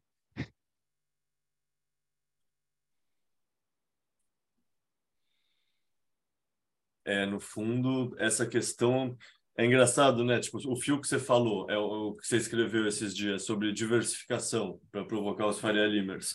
Os Faria Limers pensam em diversificação de várias coisas, né? De classe de ativos, de ações dentro da bolsa, em cesta de empresas de energia para eu não ter que escolher uma empresa só. Eu faço uma cesta, eu diversifico empresas de energia e eles não pensam nesse termo de custódia. É, todos uhum. os investimentos dele, a custódia não é dele. Tipo, mesmo você pensar a casa, a custódia é sua? Não, porque você não vai levar a casa no bolso. Tipo, a sua casa não é sua, você paga o IPTU. Tipo, barra de ouro, é o que você falou, tipo, é um bem físico, um bem físico, o quanto você consegue levar escondido numa época que tem raio-x em todo lugar. Então é isso, né? Tipo, é se tudo que está se desenhando realmente começar a acontecer, como você se protege disso? Como você se protege disso antes de que as rampas de acesso estejam explodidas, estejam cortadas? Porque é isso, eles estão querendo acabar com as rampas de acesso ao Bitcoin, no fundo. É, e em cenários de crise como essa, você vê que o Estado ele vai ele vai se expandindo, vai controlando cada vez mais, tentando sobreviver. Então, para a gente começar a ver coisas assim, tipo aumento de controle de capitais, aumentar IOF muito num dia, assim, eu fico pensando quais são os sinais no Brasil que nós vamos ver que vai começar a ficar preocupante. Então, eu olharia, por exemplo, como estão as reservas internacionais do Banco Central, se eles estão tendo que usar muito para segurar o valor do, do real, se na questão regulatória a gente começa a ver um aumento a gente já está vendo isso agora, né, esse ano com, com o PT, aumentando o imposto de importação, é, daqui a pouco aumenta o IOF para certo tipo de operação. Então, a gente vai vendo que esse, esse curral ele vai, ele vai aumentando e, as, e, é uma, e é, um, é como se fosse um ciclo vicioso que ele se retroalimenta, é uma retroalimentação, porque quanto mais o Estado ele tenta controlar, mais caos econômico ele gera, com mais causa econômica, menos produção, com menos produção, menos é, forma de arrecadar imposto. Então, é, a gente vai, vai vendo que fica uma. uma o, o, o Leviatã vai crescendo, ele vai morrendo, mas ao mesmo tempo ele vai gerando mais. É, ele vai aumentando sua fome e vai gerando menos capacidade de se alimentar. Então, é, eu fico vendo, pensando, porque dos Estados, os Estados Unidos, eles não tinham um episódio recente de corrida bancária. A gente no Brasil não tem episódio recente de corrida bancária desde o ProAir, quando foi feito um saneamento dos bancos lá no governo FHC. Então, quais a gente, eu não sei quais foram os números do fim de semana lá do, do dia 11, 12 de, de março, é, se houve um princípio de corrida bancária do Nubank, por exemplo, eu vi muita gente falando, eu vou sacar do Nubank, eu vou colocar no Banco do Brasil.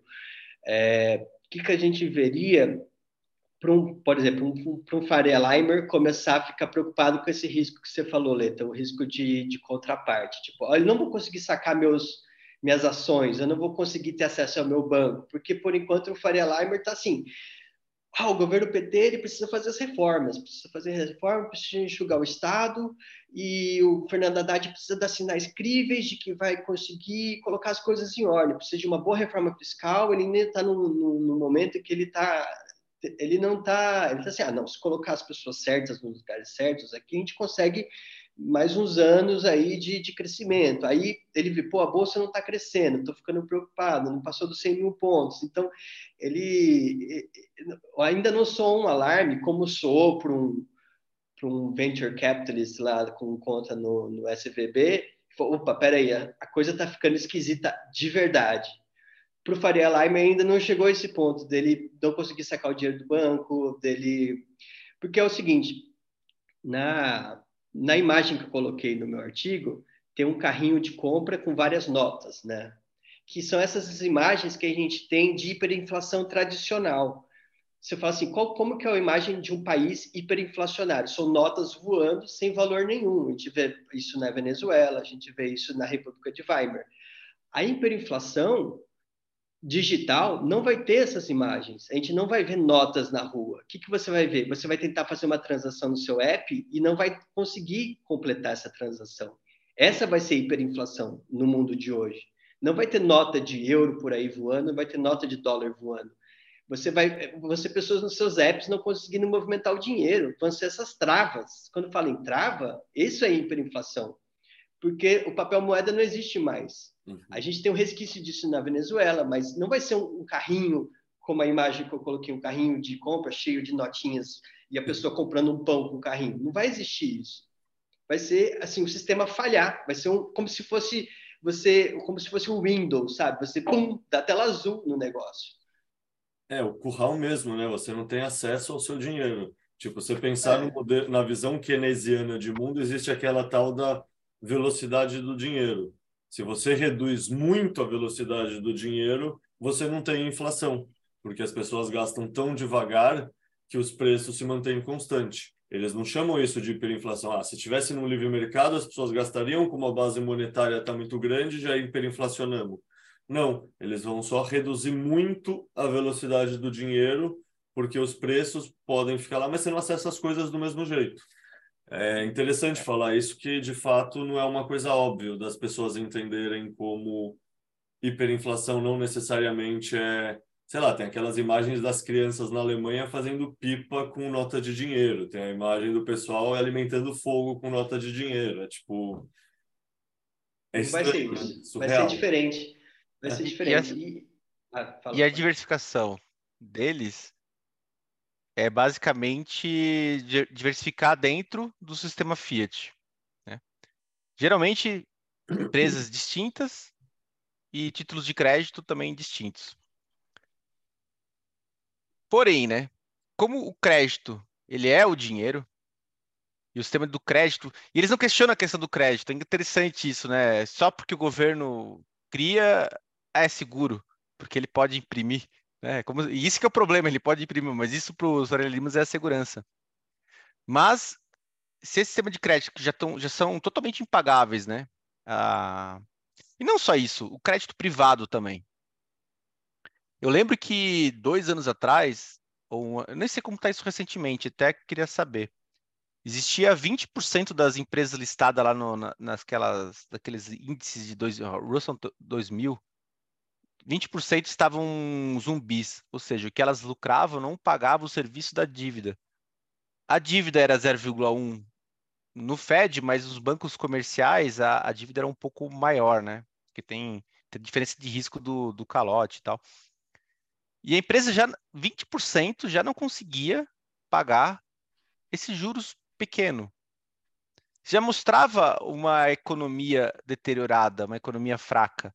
Esse número de empresas zumbis é, falava que na, no Canadá e na Austrália já estava em 30%. E agora, com essa subida de juros, não só vai dar problema que a gente vai falar sobre a questão dos bancos comerciais, mas também vai dar problema no crédito privado com as empresas que não vão conseguir pagar os juros, que vai ter provavelmente um problema de liquidação.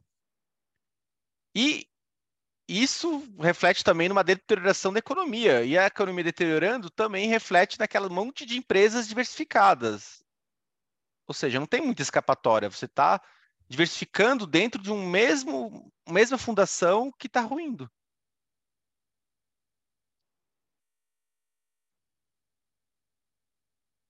É, cara, eu anotei aqui uma síntese dessa discussão que para mim faz muito sentido compartilhar, que é o seguinte: no fundo, o que está discuti sendo discutido é o que é dinheiro. Tipo, acho que foi o Guilherme que falou como eles estão passando uma lei para tentar definir que moeda é só o que é aceito como moeda por X pessoas, acho que é pelos países soberanos ou pelos bancos, não lembro. Mas que no fundo é isso, a galera da MMT, essa galera de economia atual, os keynesianos, os caras realmente acreditam que dinheiro é só uma abstração compartilhada. Eles não entendem o dinheiro como um bem monetário que tem as características técnicas específicas para ser um bom bem monetário. Sabe aquela listinha que compara o dinheiro Bitcoin com ouro e com Fiat? Eles não acreditam nisso. Tipo, no fundo é isso. No fundo tem uma discussão assim que é a realidade é real, a realidade são narrativas que a gente compartilha e se a gente compartilhar o suficiente essa narrativa, ela se impõe. Sabe? No fundo é engraçado como isso sempre está no âmago de todas as discussões que a gente tem hoje em dia. Tipo, a realidade existe uma realidade objetiva ou no fundo os sofistas dominam tudo via narrativas? E eu não tinha parado para pensar nisso antes dessa semana organizando essa pauta, como mesmo essa questão do dinheiro, CBDC, dinheiro digital versus o Bitcoin, o ouro mesmo, é uma ilustração dessa mesma lógica, assim, tipo, existe uma realidade objetiva ou é só intersubjetividades, abstrações compartilhadas? Não sei se já tinham pensado nesses termos, mas para mim foi interessante ver como que é isso, o Bitcoin para todos nós é uma realidade objetiva. Né? É um negócio que, apesar de ser digital e os boomers reclamar que eles não conseguem tocar, ele é matemática, ele é, base... ele é baseado em troca de valor por energia. Ele é um negócio que tem lastro. Ele não é um negócio que você escolhe apertar Enter e do nada tem mais. Só que um negócio que do nada se apertar Enter e não tem mais, torna todo o sistema atual inviável, né? Todo o sistema atual é baseado nessa capacidade de se imprimir mais dinheiro. Por isso que eles romperam o lastro com ouro. Então é interessante o momento que a gente está, que é isso. Eu, eu amei o nome currais hiperinflacionários por causa disso. Eles realmente querem prender a gente nos currais para a gente não ter alternativa, para a gente não ter uma saída. Tipo, se eu não tenho nenhuma forma de comprar Bitcoin, tanto faz o que está acontecendo com Bitcoin, tanto faz o que está acontecendo com CBDC, eu sou obrigado a usar o CBDC. E é isso, querendo ou não, a galera nos Estados Unidos, e é o que a aposta do Belange mostra, tipo, tem uma galera lá assustada que isso pode estar tá para acontecer em três meses, menos de três meses, que é quando começa a rodar o CBDC do Fed, pelo menos a versão inicial. E não sei, no fundo, a gravidade disso quando você começa a linkar os pontos, é isso. Será que a gente tem mais seis meses para poder acumular Bitcoin aqui no Brasil e depois as rampas vão ser totalmente explodidas, que nem os Estados Unidos explodiu o Nord Stream? Tipo, é um tipo de urgência, é um tipo de fomo, assim, que pode sim explicar o gráfico do Marco, pode sim justificar a aposta do Balange, pode sim justificar que aquele modelo Stock to FOMO esteja mais certo do que o stock to flow ou do que qualquer outro modelo, sabe? Às vezes tem o contágio psicológico das pessoas vendo que é agora ou nunca, e isso gera um ciclo que se retroalimenta uhum. positivamente. O, o Balad usou a imagem do. Ele chama isso que está acontecendo de Digital Pearl Harbor. Ele falou que agora está acontecendo Digital Pearl Harbor, porque no momento que o Fed assim, é, os números são incríveis, né? Você vê, é, primeiro começa um problema com o banco de 200 bilhões, e aí cria esse BTT, essa nova linha de crédito para salvar esses bancos em pro, problema. Depois, o JP Morgan lança um, um estudo falando que para socorrer todos os bancos vão ser 2 trilhões de dólares, porque você precisa é, ver quanto, é, qual, quais foram esses unrealized losses dos bancos que compraram títulos. Então, já falaram de 2 trilhões. Depois, a Janet Yellen fala que, que, vai, que vai ter um seguro do Fed de todos os, as, os correntistas. Isso seriam 15 trilhões de dólares. Então, os números eles vão aumentando e ao mesmo tempo que eles estão implantando essa tecnologia. Parece que realmente a gente está num, num momento de que está tudo sendo tomado de assalto e pouca gente tá, percebe isso. É, eu achei curioso que eu acompanho o Balad há muitos anos e isso antes da pandemia. Ele em janeiro de 2019 ele publicou é, olha, está preocupante o coronavírus na, na, China e a gente pode estar, tá, sim, no começo de uma grande pandemia mundial. Isso vai gerar muitos problemas sociais. Ele elencou isso em janeiro de 2019. Ninguém falava de. E ele foi acusado de racista na época, porque ele falou que era um vírus china, que vinha, da China. E aí ficou até famoso um meme na internet que falou assim: a, a, a frase mais. É, a frase mais é, assustadora possível é Balad was right.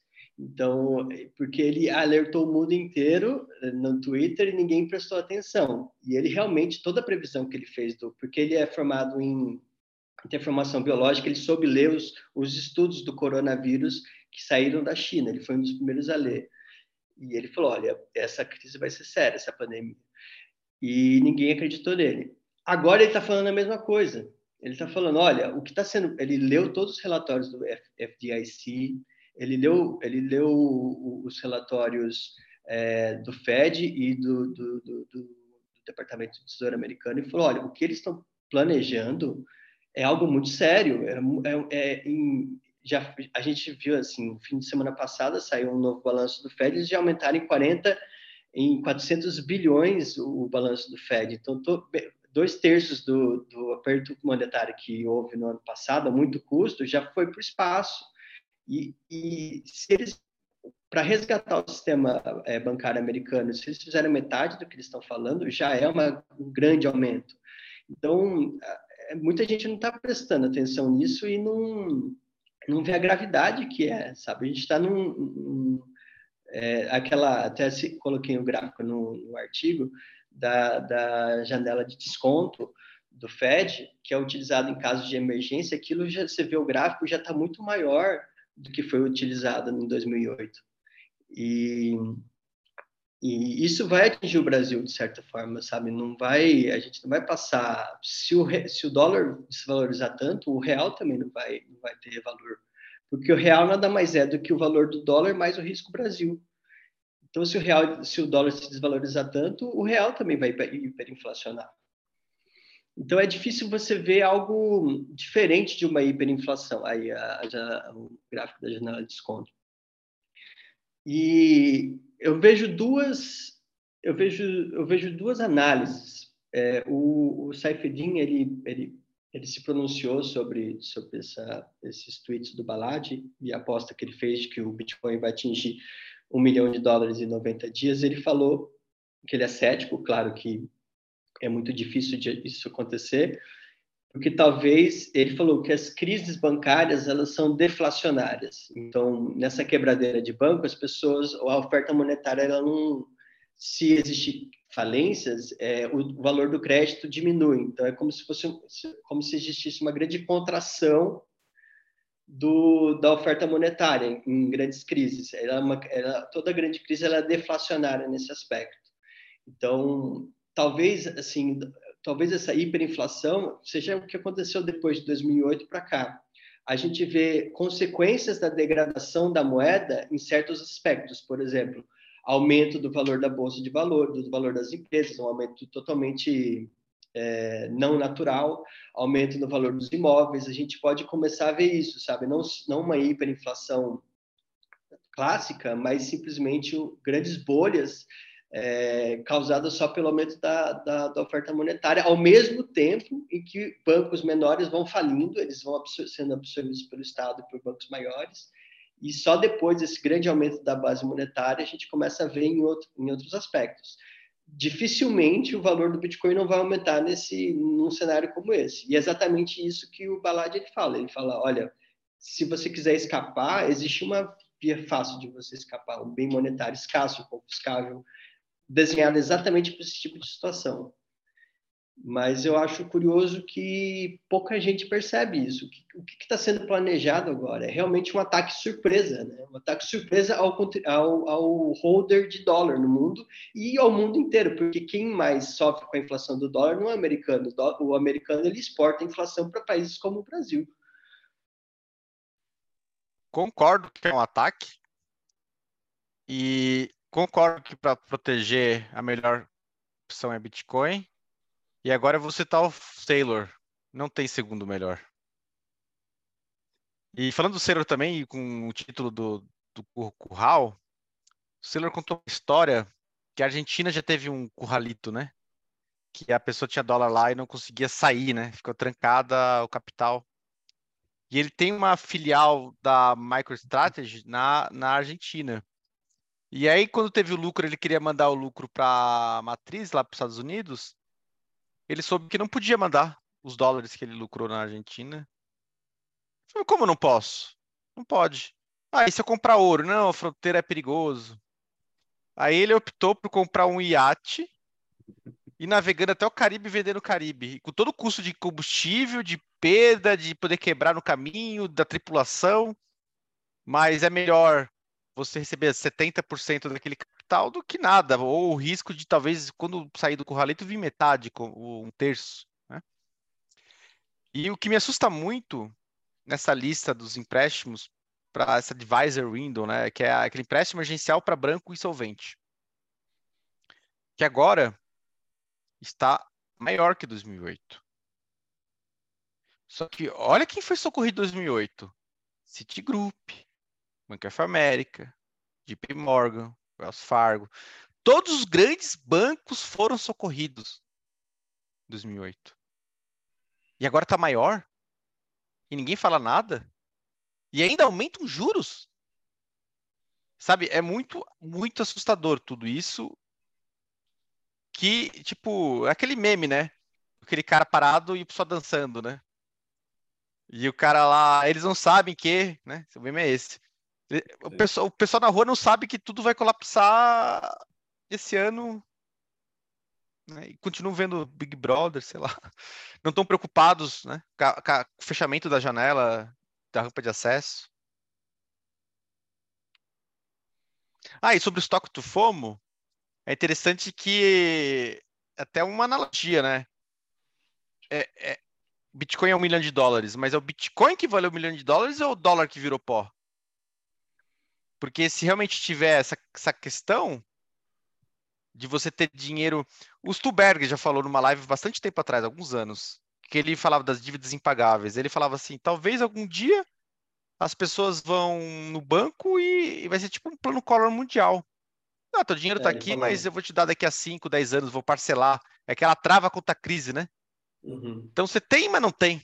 Né? É, o, é, o, é a propriedade monetária de Schrödinger, né? Você tem e não tem ao mesmo tempo, né? Tá lá, mas você não pega. É por isso que essa questão da custódia a gente tem que bater na tecla. A gente já bate, né? Tipo, todo bitcoinheiro fala que not your key, not your coins, mas não sei, tipo, quando essas pessoas vão perceber, dá uma aflição, dá vontade de chacoalhar, porque não é, tipo, não não poderia estar mais claro e mais explícito todas as intenções, todos os o plano e no fundo só um ativo que você faça a própria custódia serve para isso. No fundo, beleza, você faz a custódia da barra de ouro, mas tem o paper gold, tipo tem ETF de ouro. Você pode comprar um quadro também, mas você não consegue cortar um pedacinho do quadro para levar para um lugar, sabe? Tipo um, um ativo que é escasso, divisível, incensurável, inconfiscável cara, ele tem muito valor. E é muito interessante, sei lá, é muito frustrante, acho que é interessante no ponto de vista de não dá para entender, tipo, como é tão difícil comunicar isso, né? Tipo, deveria ser auto-interesse de todo mundo. É que tem gente, Leta, que gosta de estudar, refletir. Né? Nós somos, os bitcoinheiros, na maioria, são, são essas pessoas que, quando confrontadas com uma coisa que não sabem, têm essa curiosidade de, de tentar entender. Mas 90 e vou lá, 5, sendo bem generoso ainda, por cento das pessoas, elas só, só querem viver a rotina sem querer saber de nada. E se não tiver uma dor muito forte, elas não querem saber. Aí quando dói, poxa, tá doendo, a água bateu na bunda, como que eu faço para resolver isso aí? E aí ó, já vai ser tarde demais. Mas aí, nesse momento, que as propriedades do Bitcoin, como bem monetário, que eles ignoram, nem sabem que existem, serão colocadas como valiosas, serão importantes. E talvez eu vejo essa questão de da crise ter esse interesse por descobrir o Bitcoin. Eu estou acompanhando isso é. e eu percebo isso. Eu acho tem outro aspecto que é importante, que é a questão geracional, né? É muito, muito, muito mais fácil ver gente mais nova interessada no Bitcoin do que quem, quem já é mais velho, é, com raras exceções, né? Mas a gente vê os líderes, o DeSanti, que é lá do, da Flórida, o Bukele, eles são políticos mais novos, né? A gente está com uma gerontocracia são os septagenários que estão governando hoje no mundo. Então, é uma é algo que eu acho assim, se, do ponto de vista positivo, eu acho que a, a, a demografia está ao nosso favor, porque só ver o ciclo de, de bitcoinheiros e pessoas assim mais ligadas é, nesses assuntos, elas estão, a gente está muito esperto e, e já está acostumado com a internet, com, com a existência do Bitcoin, sabe fazer um, um download de uma carteira Lightning, já já vive nesse mundo de uma de uma moeda forte inconfiscável ser algo natural na vida, né? De tem pessoas já vivendo há alguns anos no padrão Bitcoin, coisa que é muito muito muito recente na história da humanidade. Né? Alguém manter grande parte do, do seu bem monetário no Bitcoin. Então, é, eu acho que que é nessa vai vai a gente está passando uma mudança muito grande,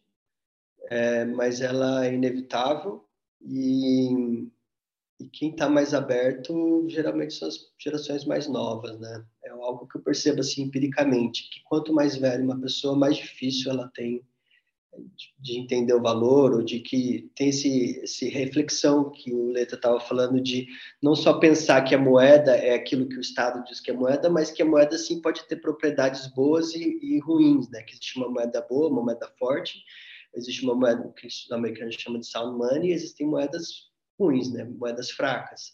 Nós tendemos a associar as moedas fortes com o dólar, com o franco suíço, e, mas a gente não pensa que pode ter uma moeda boa, uma moeda forte, é, criada a partir de um protocolo descentralizado. Isso para alguém que, que é mais novo é mais fácil você construir essa, essa imagem.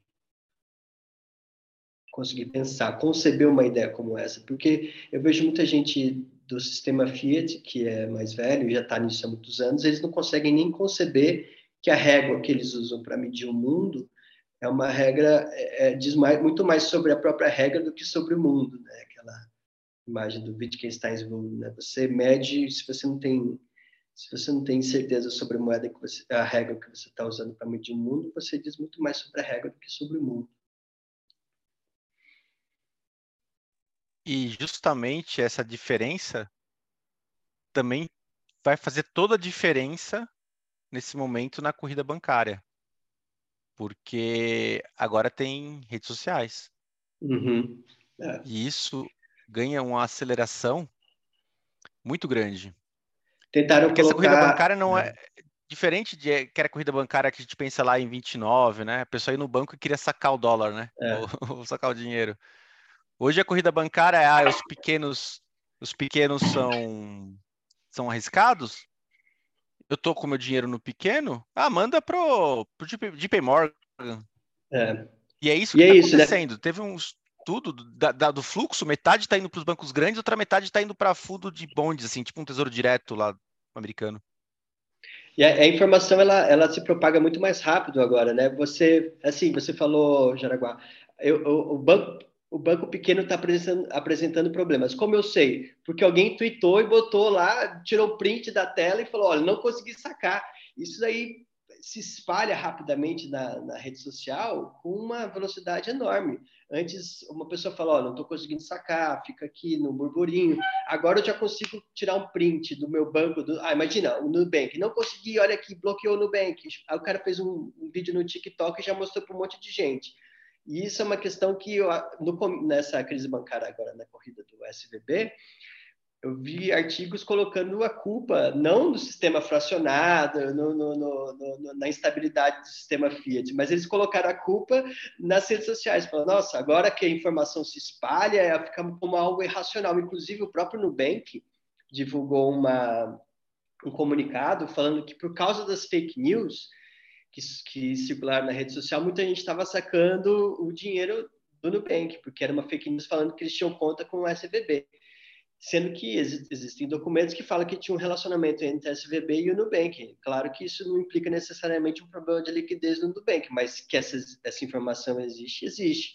E as pessoas têm direito de sacar como elas quiserem o dinheiro delas, né? Mas é, eu vi que talvez possa existir algum tipo de regulamentação contra fake news em relação ao sistema bancário, falando para você não divulgar certas informações e não gerar injustificadamente uma corrida bancária. Mas é muito difícil você controlar isso numa, numa, numa época como essa, né?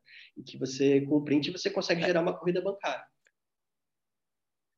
É, é isso que é a CBDC, é. né? O aplicativo lá monitorar os aplicativos de rede social. Ah, você está falando coisas que podem, podem gerar. Né? Uhum. É, prejudicar aqui a nossa o que a gente quer. Ah, você vai ter seu, seu Bolsa Família reduzido, você vai ter seu limite de compra Ou simplesmente para evitar uma corrida bancária, né? Imagina, existe um controle dentro do Banco Central para ver, olha, aqui tem tantas mentions falando de problema nesse banco. Cria uma trava ali, ninguém mais consegue sacar do Banco do Brasil para o Bradesco, por exemplo. Você pode criar isso embutido no protocolo do, do Real Digital. Inclusive, é curioso que na apresentação do Real Digital, eles falam explicitamente que eles vão usar um negócio chamado Hyperledger Bezel, que é uma é o DLT que eles chamam de Distributed Ledger Technology, que é uma rede permissionada da, da Ethereum. Então, eles já é algo que vai ter assim a nível protocolar que você vai conseguir programar o dinheiro, só que eles vão programar num, num protocolo permissionado, não vai ser open source igual ao Bitcoin. Então, qualquer qualquer tentativa de associação do Bitcoin com, fala assim, ah, o real digital é tipo Bitcoin, a gente tem que tem o dever de falar, olha, é o oposto, é o oposto, não é open source, não é aberto, não é programa, não é as emissões não estão controladas, você não vai poder auditar o protocolo, é completamente o oposto do, do Bitcoin. Mas já existe na, no próprio desenho deles que é uma rede permissionada em cima da, da, da Ethereum. Então, mas só os burocratas lá vão conseguir programar. Tipo a urna, né? Que só eles podem ver, né?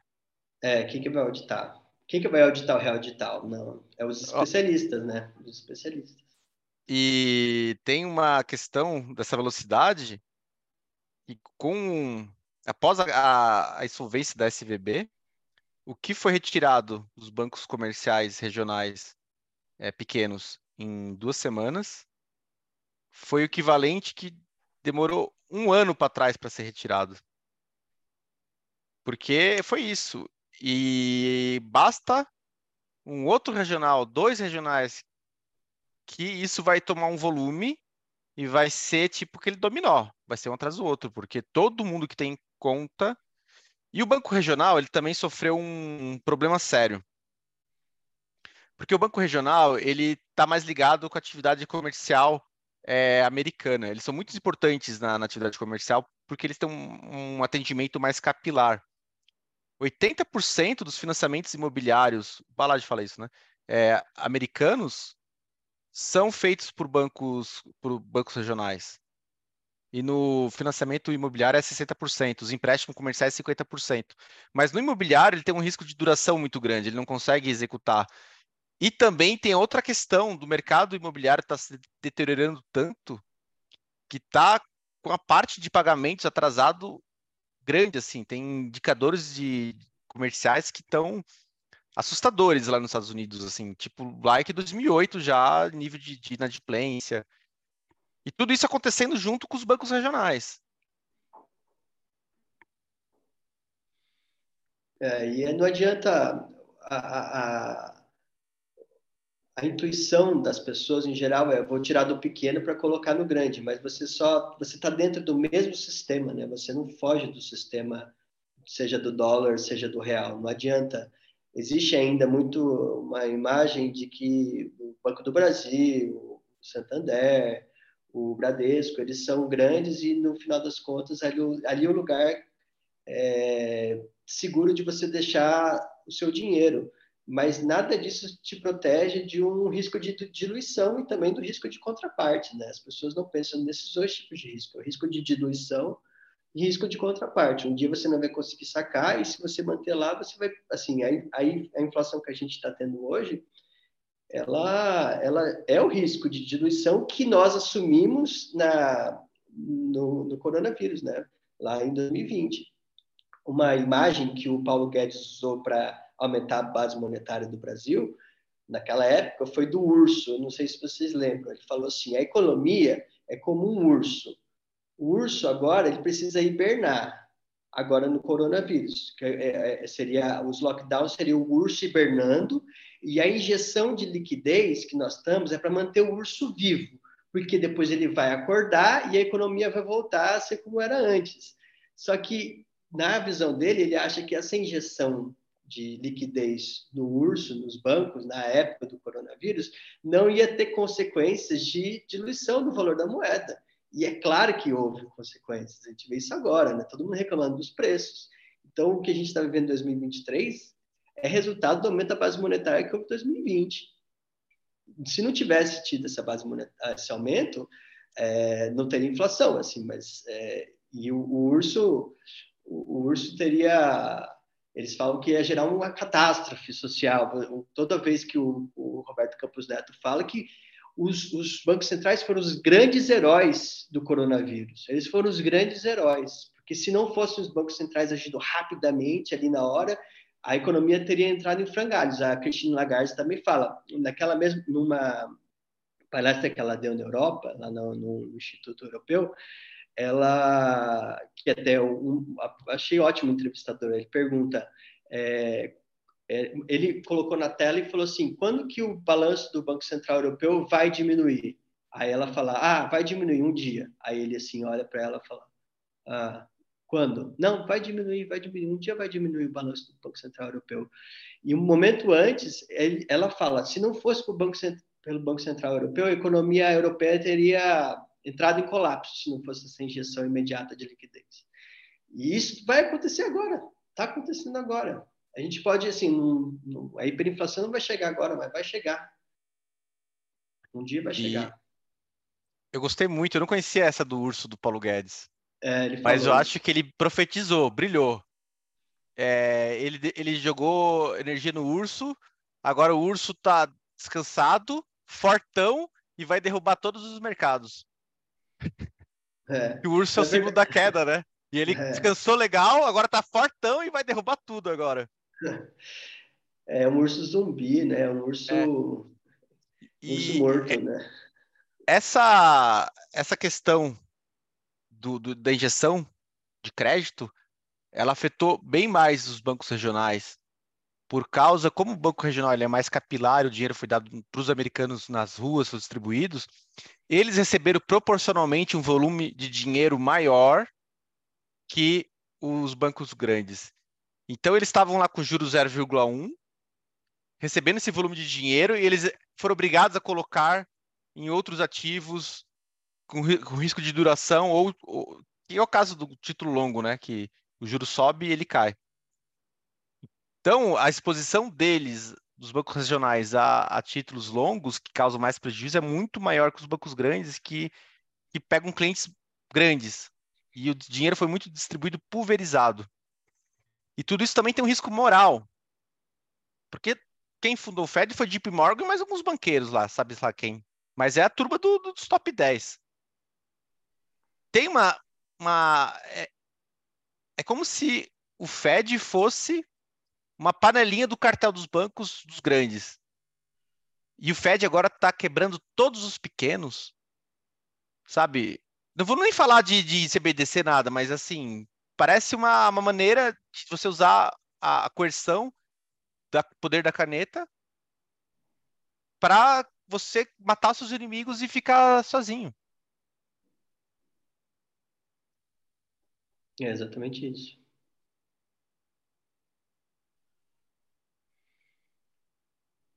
Senhores, eu já esgotei minha pauta, então, no fundo, deixa eu perguntar, vocês acham que tem alguma parte desse assunto que faltou a gente abordar?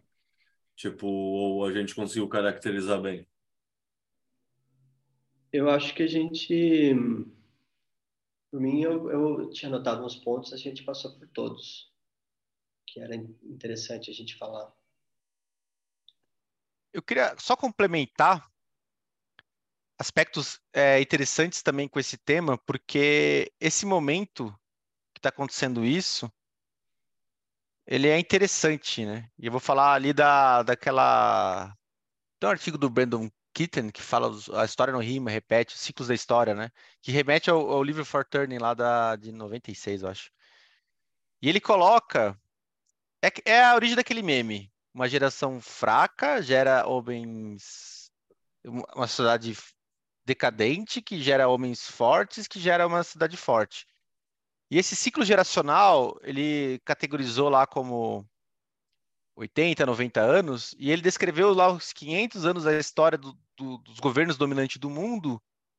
E isso foi sucedendo essa, essa, essa sucessão de fatos, assim. E nas últimas três vezes desses ciclos, teve guerra grande. Foi a Guerra da Secessão, foi a Segunda Grande Guerra, e acho que foi a. Teve mais uma outra lá, mas foi uma guerra. E ele lá em 96, ele falou, ó, esse ciclo aproximadamente começou da Segunda Guerra, vai acabar lá em 2030, né? E possivelmente o Brandon Kitten eh, identificou que a última parte, que é a parte que é final, começou em 2008, e possivelmente haverá uma guerra, mas não necessariamente uma guerra, que a questão disso é uma sociedade deteriorada. Uma guerra faz isso. Só que um colapso monetário também faz isso. E, e junta também outra questão do ciclo, que eu acho que vai do Ray Dalio, fala, que é os ciclos de crédito, né? Que a gente tá, ficou muito tempo no zero, não tem mais o que fazer, agora é hiperinflação, que também é o fim do ciclo Fiat. E tudo isso se junta com o que está acontecendo agora. Isso só aumenta a minha preocupação. Não, não, não vou falar nada, nada tão legal assim, não. Mas é, é o processo necessário. Eu fico refletindo assim nas pessoas que eu converso e que tento explicar e não, quer aprender. É, porque a gente acredita no Bitcoin não é pra, só para o indivíduo, mas ele melhora a sociedade como um todo. E como eu quero um mundo melhor para mim, para meus filhos, né? Eu tento falar e não, não vai. Essas crenças que são da realidade não quando a gente fala do objetivo, né? É, é, o que é. É que nem você que falar, a gravidade é o que a gente acha que é? Ah, eu não vejo a gravidade, ela não existe, né? Existe o um mundo objetivo. Existe crença que as pessoas têm que são diferentes dessa realidade objetiva, que o mundo é perfeito como ele é. Eles acham que o mundo tem que ser do jeito que eles gostam, que gostariam que fosse. E essas crenças são muito enraizadas, até por culpa do sistema de, de educação que colocou tudo isso. Como que você faz essa ruptura das crenças para que uma sociedade melhor, mais, mais cristã, mais respeitosa, ela ressurja? Eu, eu não consigo ver solução, assim, eu não desejo, mas é, naturalmente acontece dores, né? E essas dores vão formar gerações mais fortes, mais morais, que depois vão gerar uma sociedade maravilhosa que eu espero que seja a sociedade hiperbitcoinizada.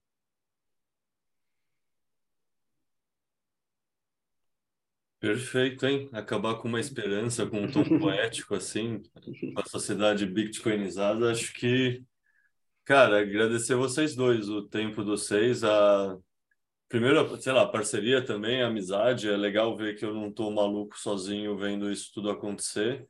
é bom ter outras pessoas que também estão estudando porque a gente se complementa e fica com uma compreensão geral mais forte. E, sei lá, muito obrigado pelo tempo também. Eu que agradeço o convite, Leta. Sempre bom falar com você. Ah, eu que agradeço. E- Muito gostoso conversar entre nós, né? Sim, É, não dá, não dá aquela sensação de que eu preciso explicar cada vírgula, senão a pessoa me acha maluca porque ela não tem as premissas básicas compreendidas ainda. Entenda. Eu tenho muito medo de falar sobre isso com pessoas normais, porque eu fico pensando, eles vão achar que eu sou louco. Eu fico Ah, constrangido bom. de falar. Eles vão, é inevitável. Mas é isso. Quem estava falando sobre comprar ouro em 1918 na Alemanha também devia ser louco. É. Bom, valeu, galera. Aquele abraço e Valeu. bom dia para vocês aí. valeu, valeu, Jaguar. Valeu. Abraço. Valeu. Abraço.